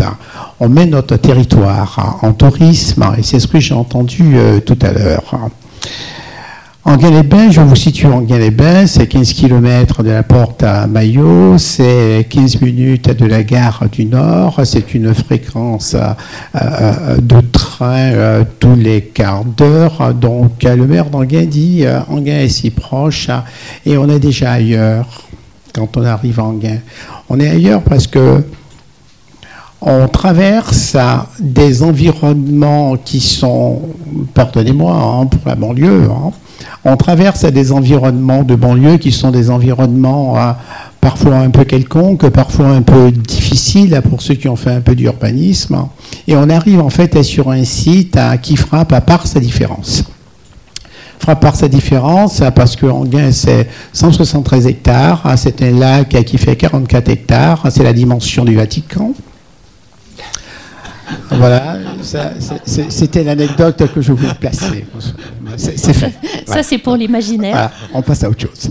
Euh, voilà, donc euh, il y a à peu près 15 hectares hein, d'espace à verre interne, donc il ne reste en fait qu'un kilomètre de front urbain euh, développé. Anguin-les-Bains, c'est 150 ans d'existence. Hein. C'est une ville qui n'existait pas il y a 150 ans. Donc c'est un curé qui se balade, qui arrive en fait au bout euh, bout d'un lac et qui sent l'œuf pourri et qui découvre que ça a des valeurs hein, thérapeutiques et que euh, c'est l'une des eaux les plus souffrées. Et alors c'est parti. C'est parti. Donc l'ADN en Anguin, c'est d'abord la santé c'est probablement en Ile-de-France euh, la ville qui a la plus forte concentration euh, d'acteurs thérapeutiques à part habitant. C'est assez, euh, c'est assez impressionnant. Donc voilà, Anguin-les-Bains, 173 hectares, 44 de lacs, je le répète. C'est en gros 6 à 7 millions de visiteurs par an. 6 à 7 millions de visiteurs par an. Et euh, c'est le premier casino de France, sinon d'Europe. Et euh, c'est une ville qui, sur euh, à peu près ce kilomètre carré d'urbain que nous, on dénomme l'hypercentre urbain, on fait quand même un demi-milliard de chiffre d'affaires par an. 500 millions. voilà en les Et, et donc, la stratégie d'Anguin-les-Bains, ça a été de dire il faut qu'on gère notre attractivité. Comment gérer notre, notre, attractivité? On va la gérer à travers ce que nous savons faire. Ce que nous savons faire en Galébin, c'est accueillir sans poser sur les habitants. Parce que si nous sommes nés de la santé, si nous sommes nés des loisirs, parce que ceux qui venaient prendre des oranguins venaient également consommer des loisirs et très vite, il y avait des jeux, très vite, il y avait, euh, il y avait des spectacles. Très vite, les problèmes se sont posés en matière de sécurité. Donc, il fallait sécuriser euh, tout cet ensemble-là. Et de fil en aiguille, on a fini en fait à pas créer euh, une ville qui pouvait être dotée de deux choses peut-être pas essentielles pour vous. Un cimetière, c'est important parce qu'on y mourrait aussi. Et puis, bien évidemment, euh, euh, un établissement de police pour gérer ce beau monde qui venait jouer et qui restait là et qui parfois, qui parfois mourait. On a développé des établissements, des établissements thermaux sur, sur Anguin-les-Bains, on a développé les jeux. Et le dernier maire d'Anguin-les-Bains, qui est encore présent, qui, euh, est là depuis un certain nombre d'années, a dit attention, il va falloir qu'économiquement parlant, on assure l'avenir d'Anguin en essayant de voir comment Anguin-les-Bains peut continuer à se différencier par rapport aux villes de, aux villes de l'environ. Euh, d'où la destination Anguin-les-Bains la destination Anguin les une destination d'affaires. Personne dans les environs ne faisait du tourisme d'affaires.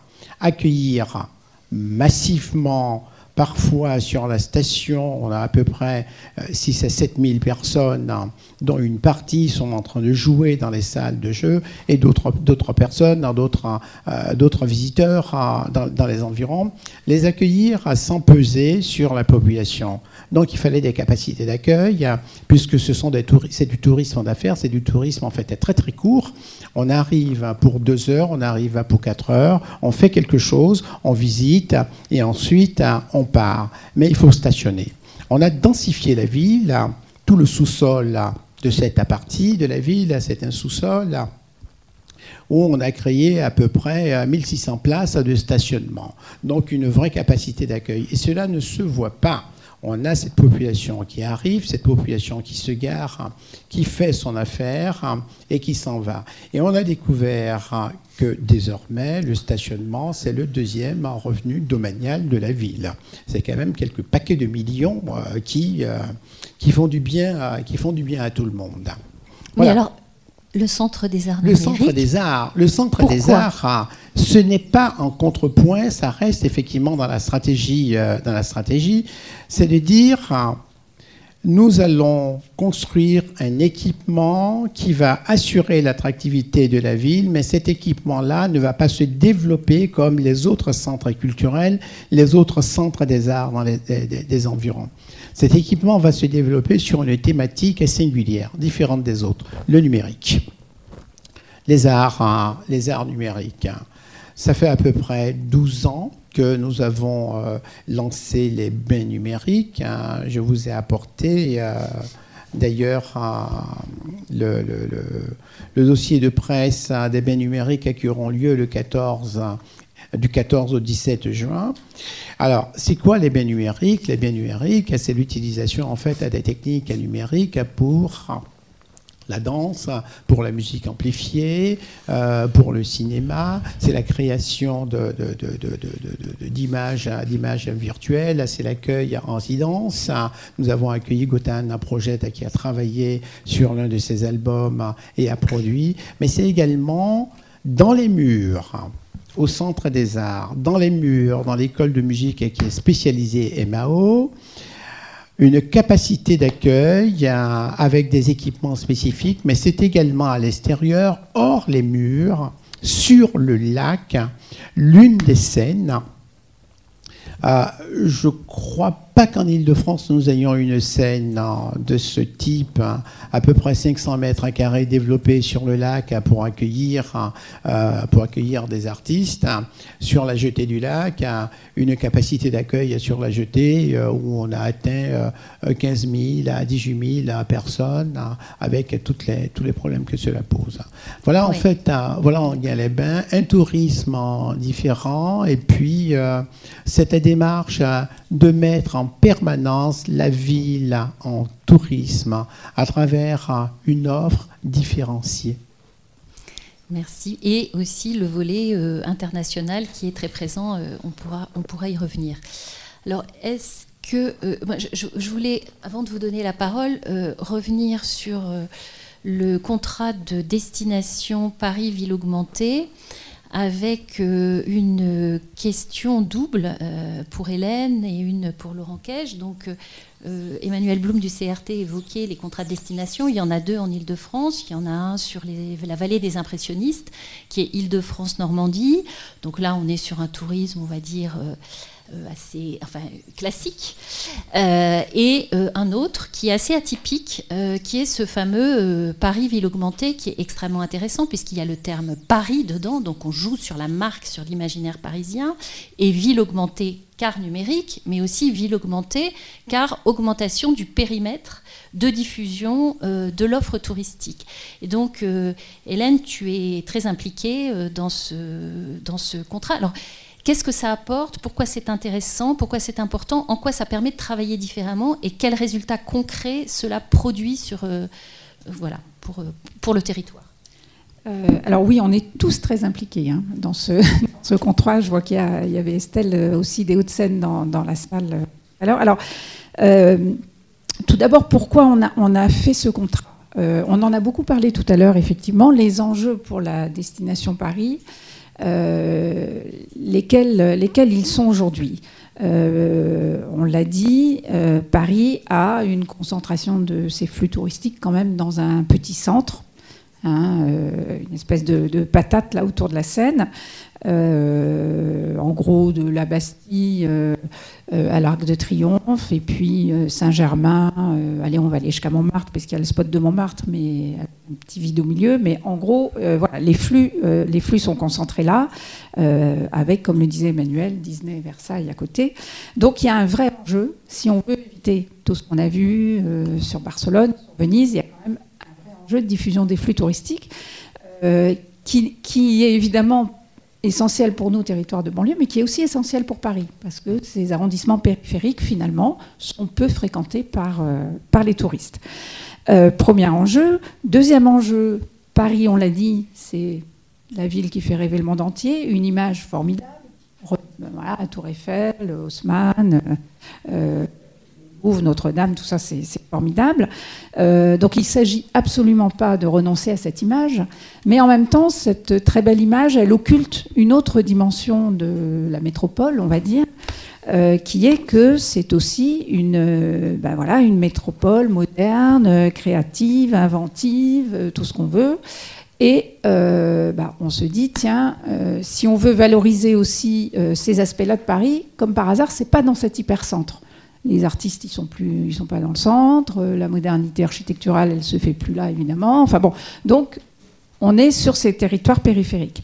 Troisième enjeu, euh, quand on regarde les flux touristiques, euh, Emmanuel a, montré tout à l'heure, effectivement, on a une croissance des flux touristiques. Euh, on va mettre entre parenthèses l'année 2016, et Paris, évidemment, connaît aussi au sein de l'Île-de-France une belle, une belle croissance.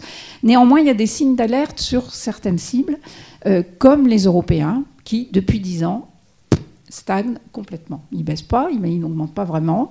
Et notamment, quand on regarde bien, les jeunes. Et tout ça étant lié, puisque l'image euh, étant cette image de ville éternelle, ben les jeunes, euh, ils ont tous envie de venir à Paris, mais pas forcément, il n'y a pas d'urgence de venir, hein, puisque la, tour Eiffel sera toujours là et les lumières seront toujours là. Euh, donc tout ça fait qu'on se dit, bon, ben là, il y a un, truc à jouer sur cette zone périphérique qui est à la fois à cheval Paris-banlieue, d'autant que euh, on le constate, pour les touristes, cette barrière du périphérique, je vous l'ai dit tout à l'heure, n'existe pas vraiment. Eux, ils sont en, principalement avec la carte du métro. Euh, un peu le bon, ils savent prendre le RER e pour aller à Versailles et Disney, mais moi, pour travailler en Val-de-Marne, je peux vous dire que quand il n'y a qu'une desserte RER, c'est quand même plus compliqué. C'est compliqué le RER, c'est anxiogène. Le bus, j'en parle pas, même nous, on n'a pas de mal, hein, donc euh, voilà. Mais le métro, c'est facile.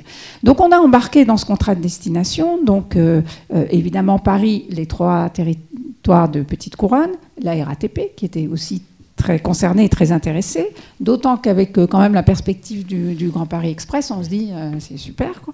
Le Welcome City Lab, parce qu'évidemment, euh, bah, l'innovation est essentielle au sein de ce dispositif.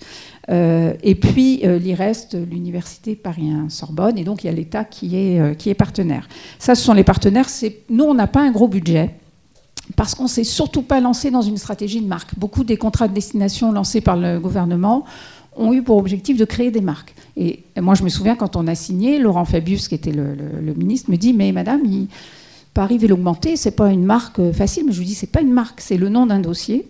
Pour nous, la marque. Pourquoi allons-nous inventer une marque? La plus belle marque, c'est Paris. Donc c'est Paris. On veut compléter l'image de Paris, mais la marque, c'est Paris. Ah oui, vous avez raison. Voilà. Alors, une fois qu'on a dit ça, donc ça, ce sont les, enjeux et les objectifs d'essayer de, moderniser l'image, diffuser les flux. Euh, on, a, commencé par travailler autour de cinq thématiques. Euh, donc la première thématique, c'est euh, l'art dans la ville. donc street art, voilà, architecture, tout ce qu'on design urbain, etc.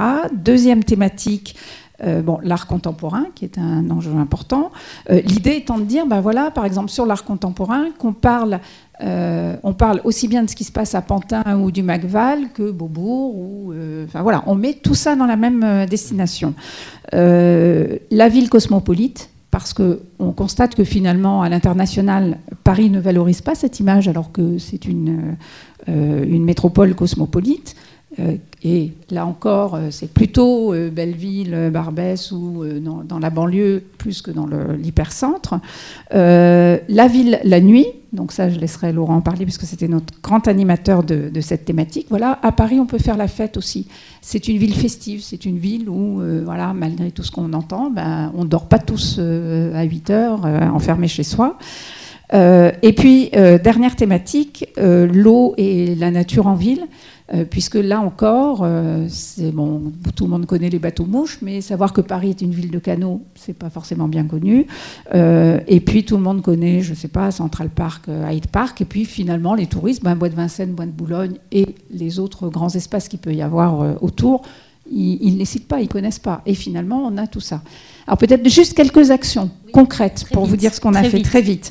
Euh, on a commencé par un gros travail euh, qui consistait à faire changer euh, la façon dont nos partenaires acteurs du tourisme traitaient justement, alors je parle par exemple de l'Office du tourisme et des congrès de Paris, qui disait, ben voilà, il y a Beaubourg, et de l'autre côté du périphérique, à deux pas de Paris, il y a le Macval, et aussi, et aussi avoir. Non, non, on a dit tout ça, on, reprend tout le site internet, tous les city guides et compagnies, etc. Et on met tout ça comme faisant partie de la destination Paris. Donc on parle peut-être par quartier, etc. Idem pour la RATP. La RATP, elle a des applications pour les touristes. Et quand on prend n'importe quelle station dans Paris, euh, le Louvre, on vous dit ce qu'il y a à voir autour. Euh, station, alors que euh, vous arrivez, je ne sais pas, à Vincennes, on ne vous dit pas ce qu'il y a à voir autour. Alors qu'il y a plein de choses. Donc on a réussi à compléter tout ça. Bon, premier type d'action. Deuxième type d'action, on a organisé des éductours et puis des accueils presse, par exemple, les derniers à l'occasion de rendez-vous en France, euh, euh, une grande manifestation organisée en partenariat avec euh, le CRT, où là il y a des tours opérateurs du monde entier qui viennent, et on leur a fait des éductours pendant trois jours. Alors ils étaient logés au Mob Hotel à Saint-Ouen, et alors on les a emmenés que dans des endroits décalés. Alors les retours, qu'ils ont fait à l'OTCP. Ils ont dit écoutez, à chaque fois, on est ravis de vos éductours parce que vous nous, c'est toujours lié à l'actualité. Donc, on va voir une exposition, euh, voilà. Mais en général, c'est une exposition qu'on n'a pas vue évidemment, mais qui est dans, au Grand Palais, qui est à Orsay, machin, machin. Là, franchement, pour la première fois, vous nous avez complètement surpris. Mm. On a découvert un univers qu'on n'imaginait pas. Et franchement. Euh, et ça, c'est les professionnels du tourisme. Ça sont les professionnels, donc les prescripteurs. Euh, troisième action, c'est juste quelques exemples. On vient de lancer, et, je vais juste reboucler du coup avec mon propos sur le, sur le Val-de-Marne, euh, une, une, plateforme de réservation en ligne de toutes les visites dont je vous parlais, les visites un peu insolites, visites d'entreprise, balades urbaines, euh, voilà, tout ce qu'on peut faire, euh, visites en lien avec ces thématiques du contrat de destination. donc une, une, plateforme qui s'appelle exploreparis.com que je vous invite à aller voir. Pour le moment, elle n'existe qu'en, qu'en anglais. Euh, et l'intérêt de cette plateforme, c'est qu'on va aussi développer une version française et qui va nous permettre de fondre nos plateformes existantes. Moi, j'ai forcément, je vous ai parlé tout à l'heure des visites que je développais, j'en fais à peu près 900 par an. Euh, la Seine-Saint-Denis autant, les Hauts-de-Seine euh, en font, mais n'ont pas de plateforme puisqu'il n'y a plus de CDT, mais ils en font. Et là, on va pouvoir tout rassembler avec ce qui se passe sur Paris sur une seule adresse et faire disparaître nos, propres plateformes de réservation. Vous construisez le Grand Paris, en fait. Et on, construit sans forcément avoir une institution qui nous l'impose, mais par le projet. Oui, bien sûr. Voilà. Et, voilà. et, et juste, Brigitte, pour finir, pourquoi moi ça m'intéresse C'est parce que aussi j'ai pu dire je vous ai parlé de tous mes petits acteurs, parce que c'est ça aussi la banlieue, c'est toute cette énergie foisonnante de gens qui n'ont pas forcément l'idée que les touristes peuvent s'intéresser à ce qu'ils font, ces artistes, ces, euh, villes, ces, associations, etc. Euh, là, j'ai pu leur dire, écoutez, grâce à ce contrat de destination, puisque moi je ne m'adresse pas au monde entier, le contrat de destination s'adresse au monde entier, vous avez l'occasion de développer d'être visible, de faire partie de cette plateforme Explore Paris. Euh, mais ça veut dire que ben, ce que vous me faites aujourd'hui, bon, une entreprise qui ouvre ses portes, on est très souple. Hein, elle va me dire, je le fais euh, trois, quatre fois par an, euh, je peux accueillir 10 personnes, et puis voilà. Là, je lui dis, mais si on veut le faire pour les touristes, on est obligé de le faire très régulièrement, parce que le touriste, il vient à telle date, il veut visiter telle chose, il faut que ce soit disponible. Il faut qu'on le fasse en anglais. Donc, du coup, tous ces petits acteurs, voilà, on a on les a accompagnés, on a fait un énorme boulot mm. pour qu'ils soient capables de s'ouvrir au tourisme. Et du coup, pour mon territoire, je trouve ça mais vraiment passionnant parce que par ce contrat de destination, on a réussi à les emmener dans, ce vrai tourisme, on va dire. C'est une forme de professionnalisation qui renvoie à la question de la formation dont euh, vous parliez euh, aussi tout à l'heure. Non, mais c'est intéressant, ça rejoint aussi des initiatives, puisqu'on a un journaliste d'Inlarge Paris, euh, les sentiers métropolitains que je crois, Gwendal, tu, évoquais tout à l'heure, enfin des initiatives citoyennes, on va dire, hein, diverses et variées de la société civile, qui construisent le Grand Paris au travers de pratiques qui transcende les frontières euh, du périphérique. Euh, et puis, euh, ce que ça m'évoquait aussi, c'est finalement, c'est aussi un peu la construction d'un imaginaire. C'est l'anti. c'était quoi? C'était Amélie Poulain, là, le, fameux film qui a fait perdre les JO, pour dire les choses très, très rapidement, à, la candidature parisienne, qui était qui, voilà, trop ciblée sur une image un peu passéiste. trop. Et, et, là, du coup, c'est intéressant parce qu'on on voit comment il y a un imaginaire nouveau qui se construit. Alors, avec les jeunes, hein, puisque la, question des jeunes, elle est absolument centrale, des jeunes connectés, des jeunes. Et avec la nuit. Du coup, Laurent Cage, vous êtes impliqué dans ce contrat de destination mm. et euh, via le numérique. Donc, comment vous y contribuez? Qu'est-ce que ça vous apporte pour le Welcome City Lab? Mm. euh, et, assez rapidement, parce que je voudrais quand même donner la parole à la salle, euh, c'est quoi les enjeux de la autour de la nuit? Comment ça avance, mm. cette thématique? Alors très rapidement, nous, sommes un, partenaire enthousiaste du contrat destination parce que nous pensons qu'enfin nous traitons les choses à la bonne échelle des territoriales et parce qu'effectivement progressivement nous sommes en train, comme d'autres, en train de créer ce grand pari du tourisme que nous appelons tous de nos voeux, mais qui se trouve voilà aujourd'hui malheureusement euh, contraint par une organisation institutionnelle euh, voilà complexe. Et donc en fait par le projet concret, euh, par l'envie de travailler ensemble, nous établissons voilà des services, des produits, nous travaillons en termes l'ingénierie, je pense que le, mot important pour le contrat de destination, c'est de l'ingénierie touristique, c'est-à-dire de l'accompagnement à l'élaboration de produits et de services à destination d'une clientèle. Et les startups contribuent évidemment euh, à ce contrat de destination. Moi, je les ai beaucoup mis en rapport avec des acteurs effectivement plutôt euh, associatifs de terrain, pas forcément les grands groupes que d'ailleurs nous avons plutôt l'habitude de voir au Welcome City Lab, mais d'autres types d'acteurs, et je pense que ça a une vertu importante.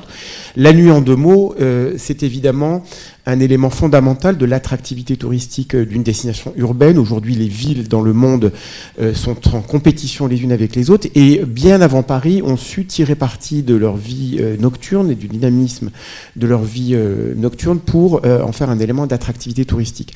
Paris l'a compris un peu tard, mais aujourd'hui ça bouge et donc j'ai l'honneur de présider, d'animer ce groupe de travail qui vise à aussi donner des éléments concrets, c'est-à-dire des éléments de dossier de presse, des calendriers, des photos, des vidéos, parce que tout simplement, nous n'avions pas avant le BABA, c'est-à-dire la grammaire de la promotion touristique, c'est qu'on n'avait même pas une photo sympa et percutante à montrer à nos visiteurs internationaux. On part de la base, on prend des outils et on les crée, et après on essaye de les mettre au marché. Merci. Alors, euh, je voudrais vous redonner la parole. Euh, il y a des professionnels du tourisme, euh, y a, on a, enfin, dans le, si, je, si j'en crois le, la liste, euh, notamment assez diversifiée. Et donc, je vous demande de vous présenter, de poser ou de faire une remarque ou une question, mais brièvement, pour que on ait le temps de, de, vous entendre si vous avez, si vous êtes plusieurs à vouloir vous exprimer, de redonner la parole à nos intervenants. Mademoiselle, alors oui passe le micro. Merci, merci pour la présentation. Je suis Anna Bolengo, je travaille chez l'OCDE, l'unité de tourisme, et j'ai une question pour Welcome City Lab. Je n'ai pas bien compris, c'est une entité privée ou publique? Les deux. Alors, c'est une forme associative d'abord. Donc, euh, d'abord, le Welcome City Lab n'a pas d'existence juridique en propre. Nous sommes un des 14 incubateurs de Paris Co, qui est une association en but non lucratif. Donc nous sommes de droit privé, mais nous avons des subventions publiques. Mais pour vous donner un élément de grandeur, mes recettes au Welcome City Lab sont aujourd'hui de 1 100 000 euros, dont euh, plus de 50% proviennent de la facturation de prestations de services que nous faisons aux startups pour leur incubation, qui payent pour être incubés. Ensuite, 40% euh, de mes recettes proviennent de sponsors privés, de grands groupes qui voient leur intérêt de participer à cette aventure collective et de stimuler leur propre innovation au contact des startups. J'ai une subvention de 5% de mes recettes du ministère du Tourisme pour les aider à monter un réseau national français d'incubateurs touristiques. Et donc, j'ai une subvention de, de la ville de Paris qui représente 5% de mes ressources. D'autres questions? Oui, brièvement, très brièvement. J'avais trois questions, j'en retiendrai qu'une et ça va être la nuit. Euh, je tiens des vidéos à votre disposition de rue euh, hurlant jusqu'à 3 heures du matin. Euh, je pose ma candidature à, l'organisme que vous avez mentionné. Je crois que la vie des habitants mérite d'être entendue dans la gestion de la politique de la nuit. on n'est pas entendu. On a essayé partout, dans toutes les instances, et, et je pourrais vous parler d'autres expériences. Je sais que c'est porteur, la ville de la nuit, y compris dans, des pays, enfin, la nuit, la fête, on peut donner ce mot aussi. Je connais très bien la fête dans le sud de l'Italie, je la pratique, j'en suis un acteur, mais croyez-moi, là-bas, on respecte les habitants. Merci. Oups, pardon on, entend bien que dans, les territoires euh, de l'hyperconcentration touristique, effectivement, il y a des tensions, il y a des conflits euh, qui sont à gérer. Euh, est-ce qu'il y a d'autres? Oui.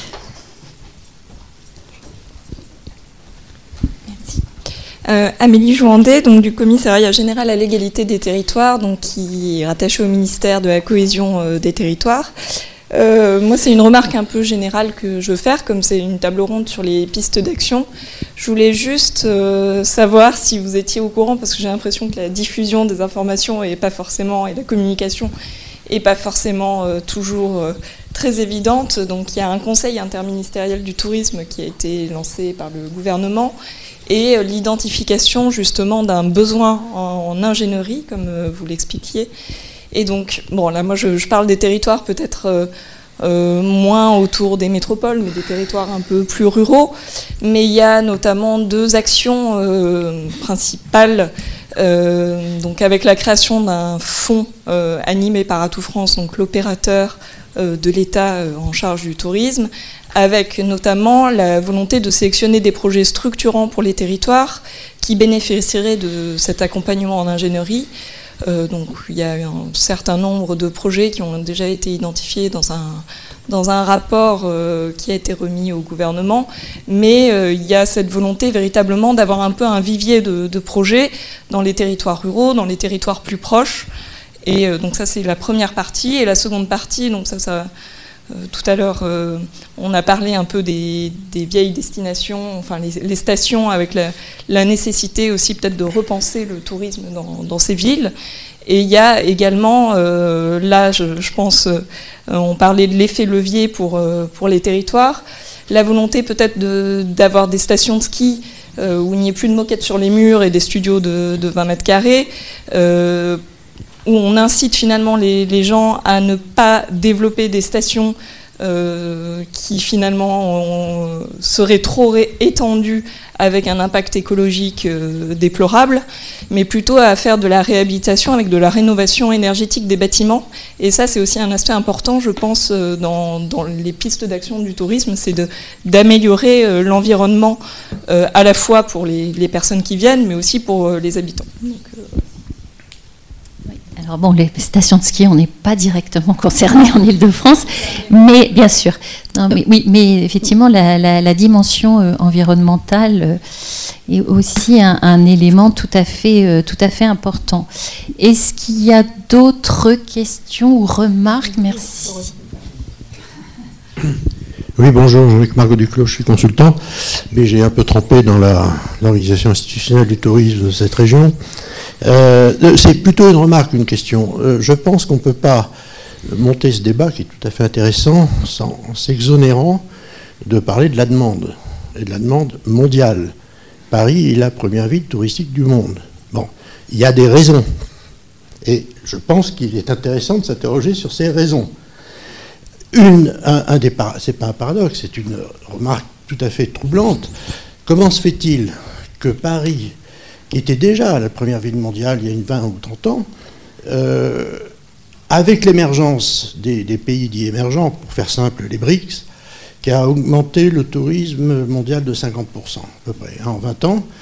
Paris a maintenu sa place de première ville mondiale. C'est-à-dire que la nouvelle demande des pays dits émergents continue à s'intéresser à Paris. On aurait très bien pu imaginer qu'elle s'intéresse à autre chose que Paris. Euh, eh bien, elle continue à s'intéresser à Paris et Paris reste en tête de toutes les villes mondiales. Ça, c'est la première remarque. Je ne pense pas qu'on ne puisse pas parler de tourisme dans cette région sans se référer à ce qu'est Paris. On n'est pas un îlot tout seul au milieu des, tempêtes. On est inclus dans un vaste mouvement mondial qui est lui-même extrêmement favorable à cela. Deuxième remarque sur Airbnb. Euh, je ne suis pas du tout un défenseur de, cette... Mais je remarque quand même une chose, c'est que Paris est devenu la première destination mondiale de Airbnb en moins de deux ans. Et il y a des raisons. Il y a forcément des raisons. La première, c'est qu'effectivement, ça valide l'attractivité, le maintien de l'attractivité mondiale de Paris, clairement, sinon ça n'est pas devenu la première mondiale. La deuxième, qui est un peu plus euh, caustique, je dirais, c'est que peut-être que ça démontre, d'ailleurs certains hôteliers l'ont reconnu, qu'il y avait peut-être un manque, euh, des lacunes dans l'offre hôtelière euh, générale de Paris. Ce n'est pas une critique, c'est un simple constat. Et je pense que là, en dehors des abus qui, ont été justement dénoncés, je suis d'accord, hein, j'en préciserai quand même que sur l'île Saint-Louis, on n'a pas attendu, l'île Saint-Louis au hasard, on n'a pas attendu l'avenue de RB pour avoir des appartements appartenant aux Américains, des Italiens ou je ne sais qui, être loués à l'année au noir depuis 20 ans. On avait fait là, avec Laurent, quand on avait fait monter le schéma régional du tourisme, on l'avait, il, il y a 15 ans, on le savait déjà. Donc Airbnb n'a fait que structurer en fait une offre qui était un petit peu euh, sous-jacente. Euh, donc voilà, euh, j'appuierai ce qu'a dit Emmanuel Blum tout à l'heure, ayant voyagé pendant 15 ans pour le compte de la région vendre le tourisme régional ou le développement économique de la région. Je n'ai jamais vu, en contact avec des élus de toute nature, des plus grandes villes du monde, etc., un tel prestige de Paris. Alors c'était absolument incroyable. Il y a des maires, des élus j'ai entendu dire euh, Ah, si nous pouvions avoir Paris, à Tokyo, à New York et ailleurs. Donc, euh, voilà, c'était ça ma, remarque. Euh, entièrement d'accord avec aussi ce qu'a dit Laurent sur la, data. Hein. Je pense que la dit mm. manifestement. Mm la DATAR, qui est maintenant euh, justement le commissariat général à l'égalité des territoires. Brigitte, juste ah, la, à la DATAR. La data, ah, pardon, je n'avais pas compris. Autant pour moi, excusez-moi. Je croyais que c'était la DATAR. Oui. Brigitte. L'intelligence artificielle, c'est quand même euh, les, deux sont étroitement liés, bien évidemment. data plus intelligence artificielle, c'est quand même un élément. Je, serais peut-être moins, oui, data et non pas data. Euh, euh. Il y a un tropisme dans cette maison euh, formidable. Bon, alors la donnée, on va dire en français, la donnée, est étroitement liée à l'intelligence artificielle et de plus en plus. Et on voit bien que les, destinations concurrentes l'ont bien investi. Et je pense à Orlando qu'il faut vraiment regarder de près parce que ils sont passés dans, dans l'univers d'après, c'est-à-dire que la commande vocale aujourd'hui qu'on a tous sur nos téléphones, nos, ordinateurs, est en train de devenir massive dans l'utilisation sur les jeunes générations et sur les, populations type nord-américaines. Et donc, euh, grosso modo, allô Google, qu'est-ce que je fais ce week-end et, grosso modo, c'est comme ça que les choses vont commencer à se construire. Et on est à des milliers d'années encore en France là-dessus, et on va se faire euh, bypasser probablement. Euh, on évoquait Amsterdam en défensif par rapport à une croissance, hein, mais Amsterdam est, est, toujours dans une logique de croissance plus qualitative, de générer de la valeur, etc. il y a déjà un, un, aérobot, en grosso modo, qui vend la destination. Pour l'instant, d'ailleurs, c'est intéressant, vous avez des habitants. Hmm. Ils ont commencé par les habitants en disant il faut faire du local Paris euh, pour les habitants et travailler là-dessus. Après, par rapport à ce que tu dis, euh, euh, Jean-Luc, il y a beaucoup de pertinence. Maintenant, quand on regarde les chiffres de près, il y a quand même sacrément un effritement euh, dans, quand on regarde vraiment d'où viennent les touristes euh, nouveaux-zélandais, les, euh, les, asiatiques, etc. Où est-ce qu'ils vont? Il y a un effritement relatif des parts de marché de l'Europe, mais pas que de l'Europe, et notamment de Paris. C'est-à-dire que c'est quand même un petit peu ça, c'est que en effet, on a un effet mécanique, un effet de rente qui joue. Et cet effet de rente fait qu'on continue à progresser, donc tout va bien dans le meilleur des mondes, et ça provoque ce qu'on essaye d'expliquer depuis tout à l'heure de manière un peu indirecte, euh, attention, il faut faire autre chose, progresser différemment, reprendre un parcours client, introduire une innovation par les startups, élargir la destination, etc. Parce que de fait, on a des populations aujourd'hui qui sont dans les populations émergentes, pour qui Paris, oui, bon, c'est Paris, euh, je ferai ça dans un tour, et qui vont beaucoup plus à Dubaï, qui vont beaucoup plus à Singapour, qui vont à Sydney, etc., et qui y vont de manière récurrente. Et, si tu regardes les chiffres de la CNUSED là-dessus, les chiffres détaillés, tu, tu verras que c'est des éléments qui, en termes de progression de part de marché relative, hein, sont des éléments intéressants à regarder. Voilà. Bon, voilà, on va redonner à, la, thématique territoriale par rapport à ce que vous très, disiez. Très brièvement, oui, très brièvement, euh, Madame, sur l'égalité des territoires. Euh, effectivement, on est au courant de, ces, de, de, de ce, les créations de, ces fonds d'ingénierie. Euh, ceci dit, juste moi, sur l'ingénierie, ce que je voudrais dire, c'est que c'est souvent appréhendé sous le volet gros investissements. et du coup, sincèrement, pour des territoires de banlieue, la question, elle n'est pas de réaliser d'énormes équipements. On n'a plus de foncier, on n'a plus. Voilà. Euh, pour nous, l'ingénierie, c'est ce qu'on évoquait à travers le contrat de destination, c'est aider les acteurs. Et ça, il n'y a jamais d'aide là-dessus. Il n'y a jamais de. Enfin, euh, euh, sur les grandes politiques nationales.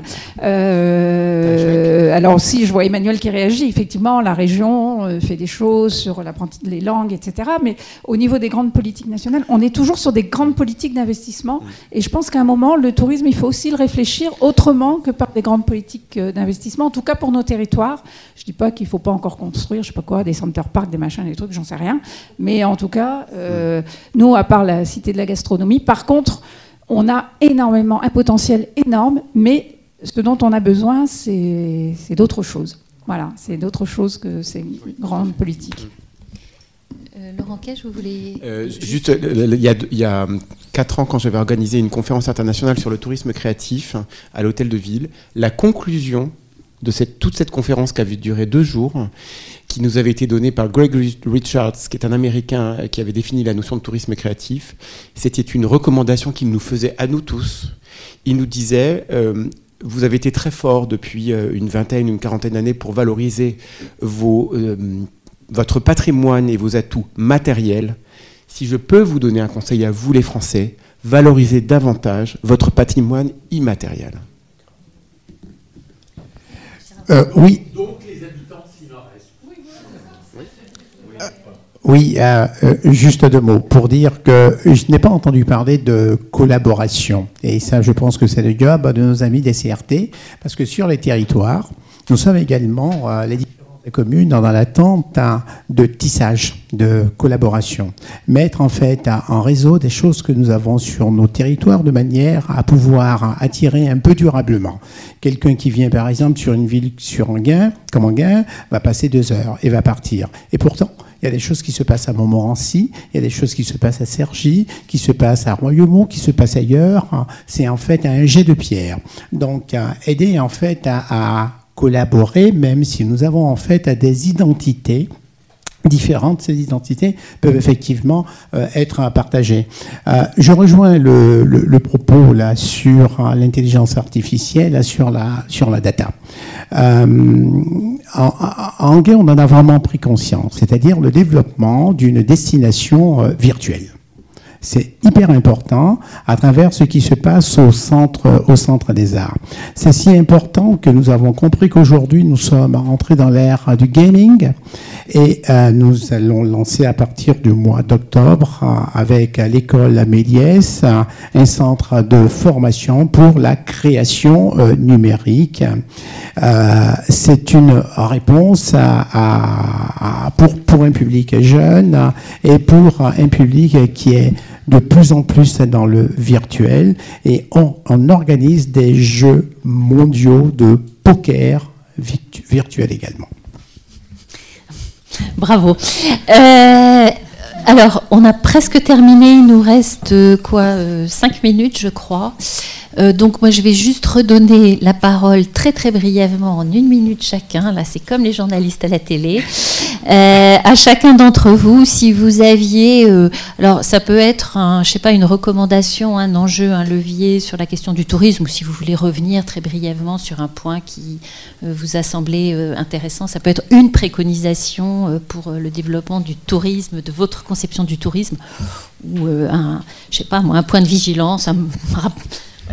Alors moi c'est juste une, une recommandation euh, qui me, me, permettra de faire une toute petite page de publicité, c'est euh, de valoriser euh, l'intelligence artificielle et la, toute la démarche de prospective touristique.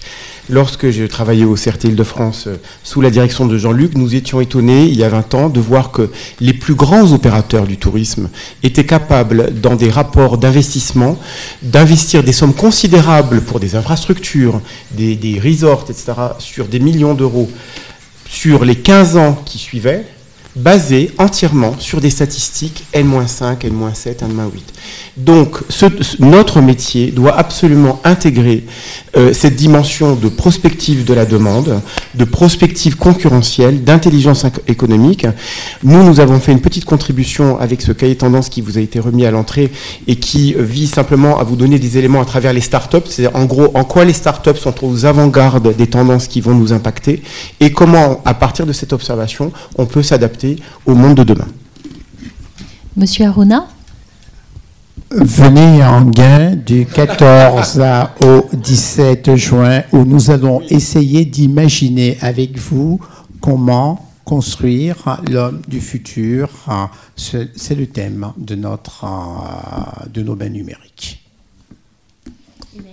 Alors, je ne sais pas trop quoi dire. Arrêtons le tourisme bashing, euh, réconcilions les, touristes et les habitants, c'est ce qu'on essaye de faire au quotidien. Moi, je pense que cet après-midi, c'était le tourisme en effervescence que finalement on avait là sous les yeux. Et puis juste parce que j'ai vu que Vincent allait sur euh, Explore Paris pour vous dire que la version anglaise est en ligne et que la version française qui regroupera toute l'offre sera en ligne le 15 juin. Voilà.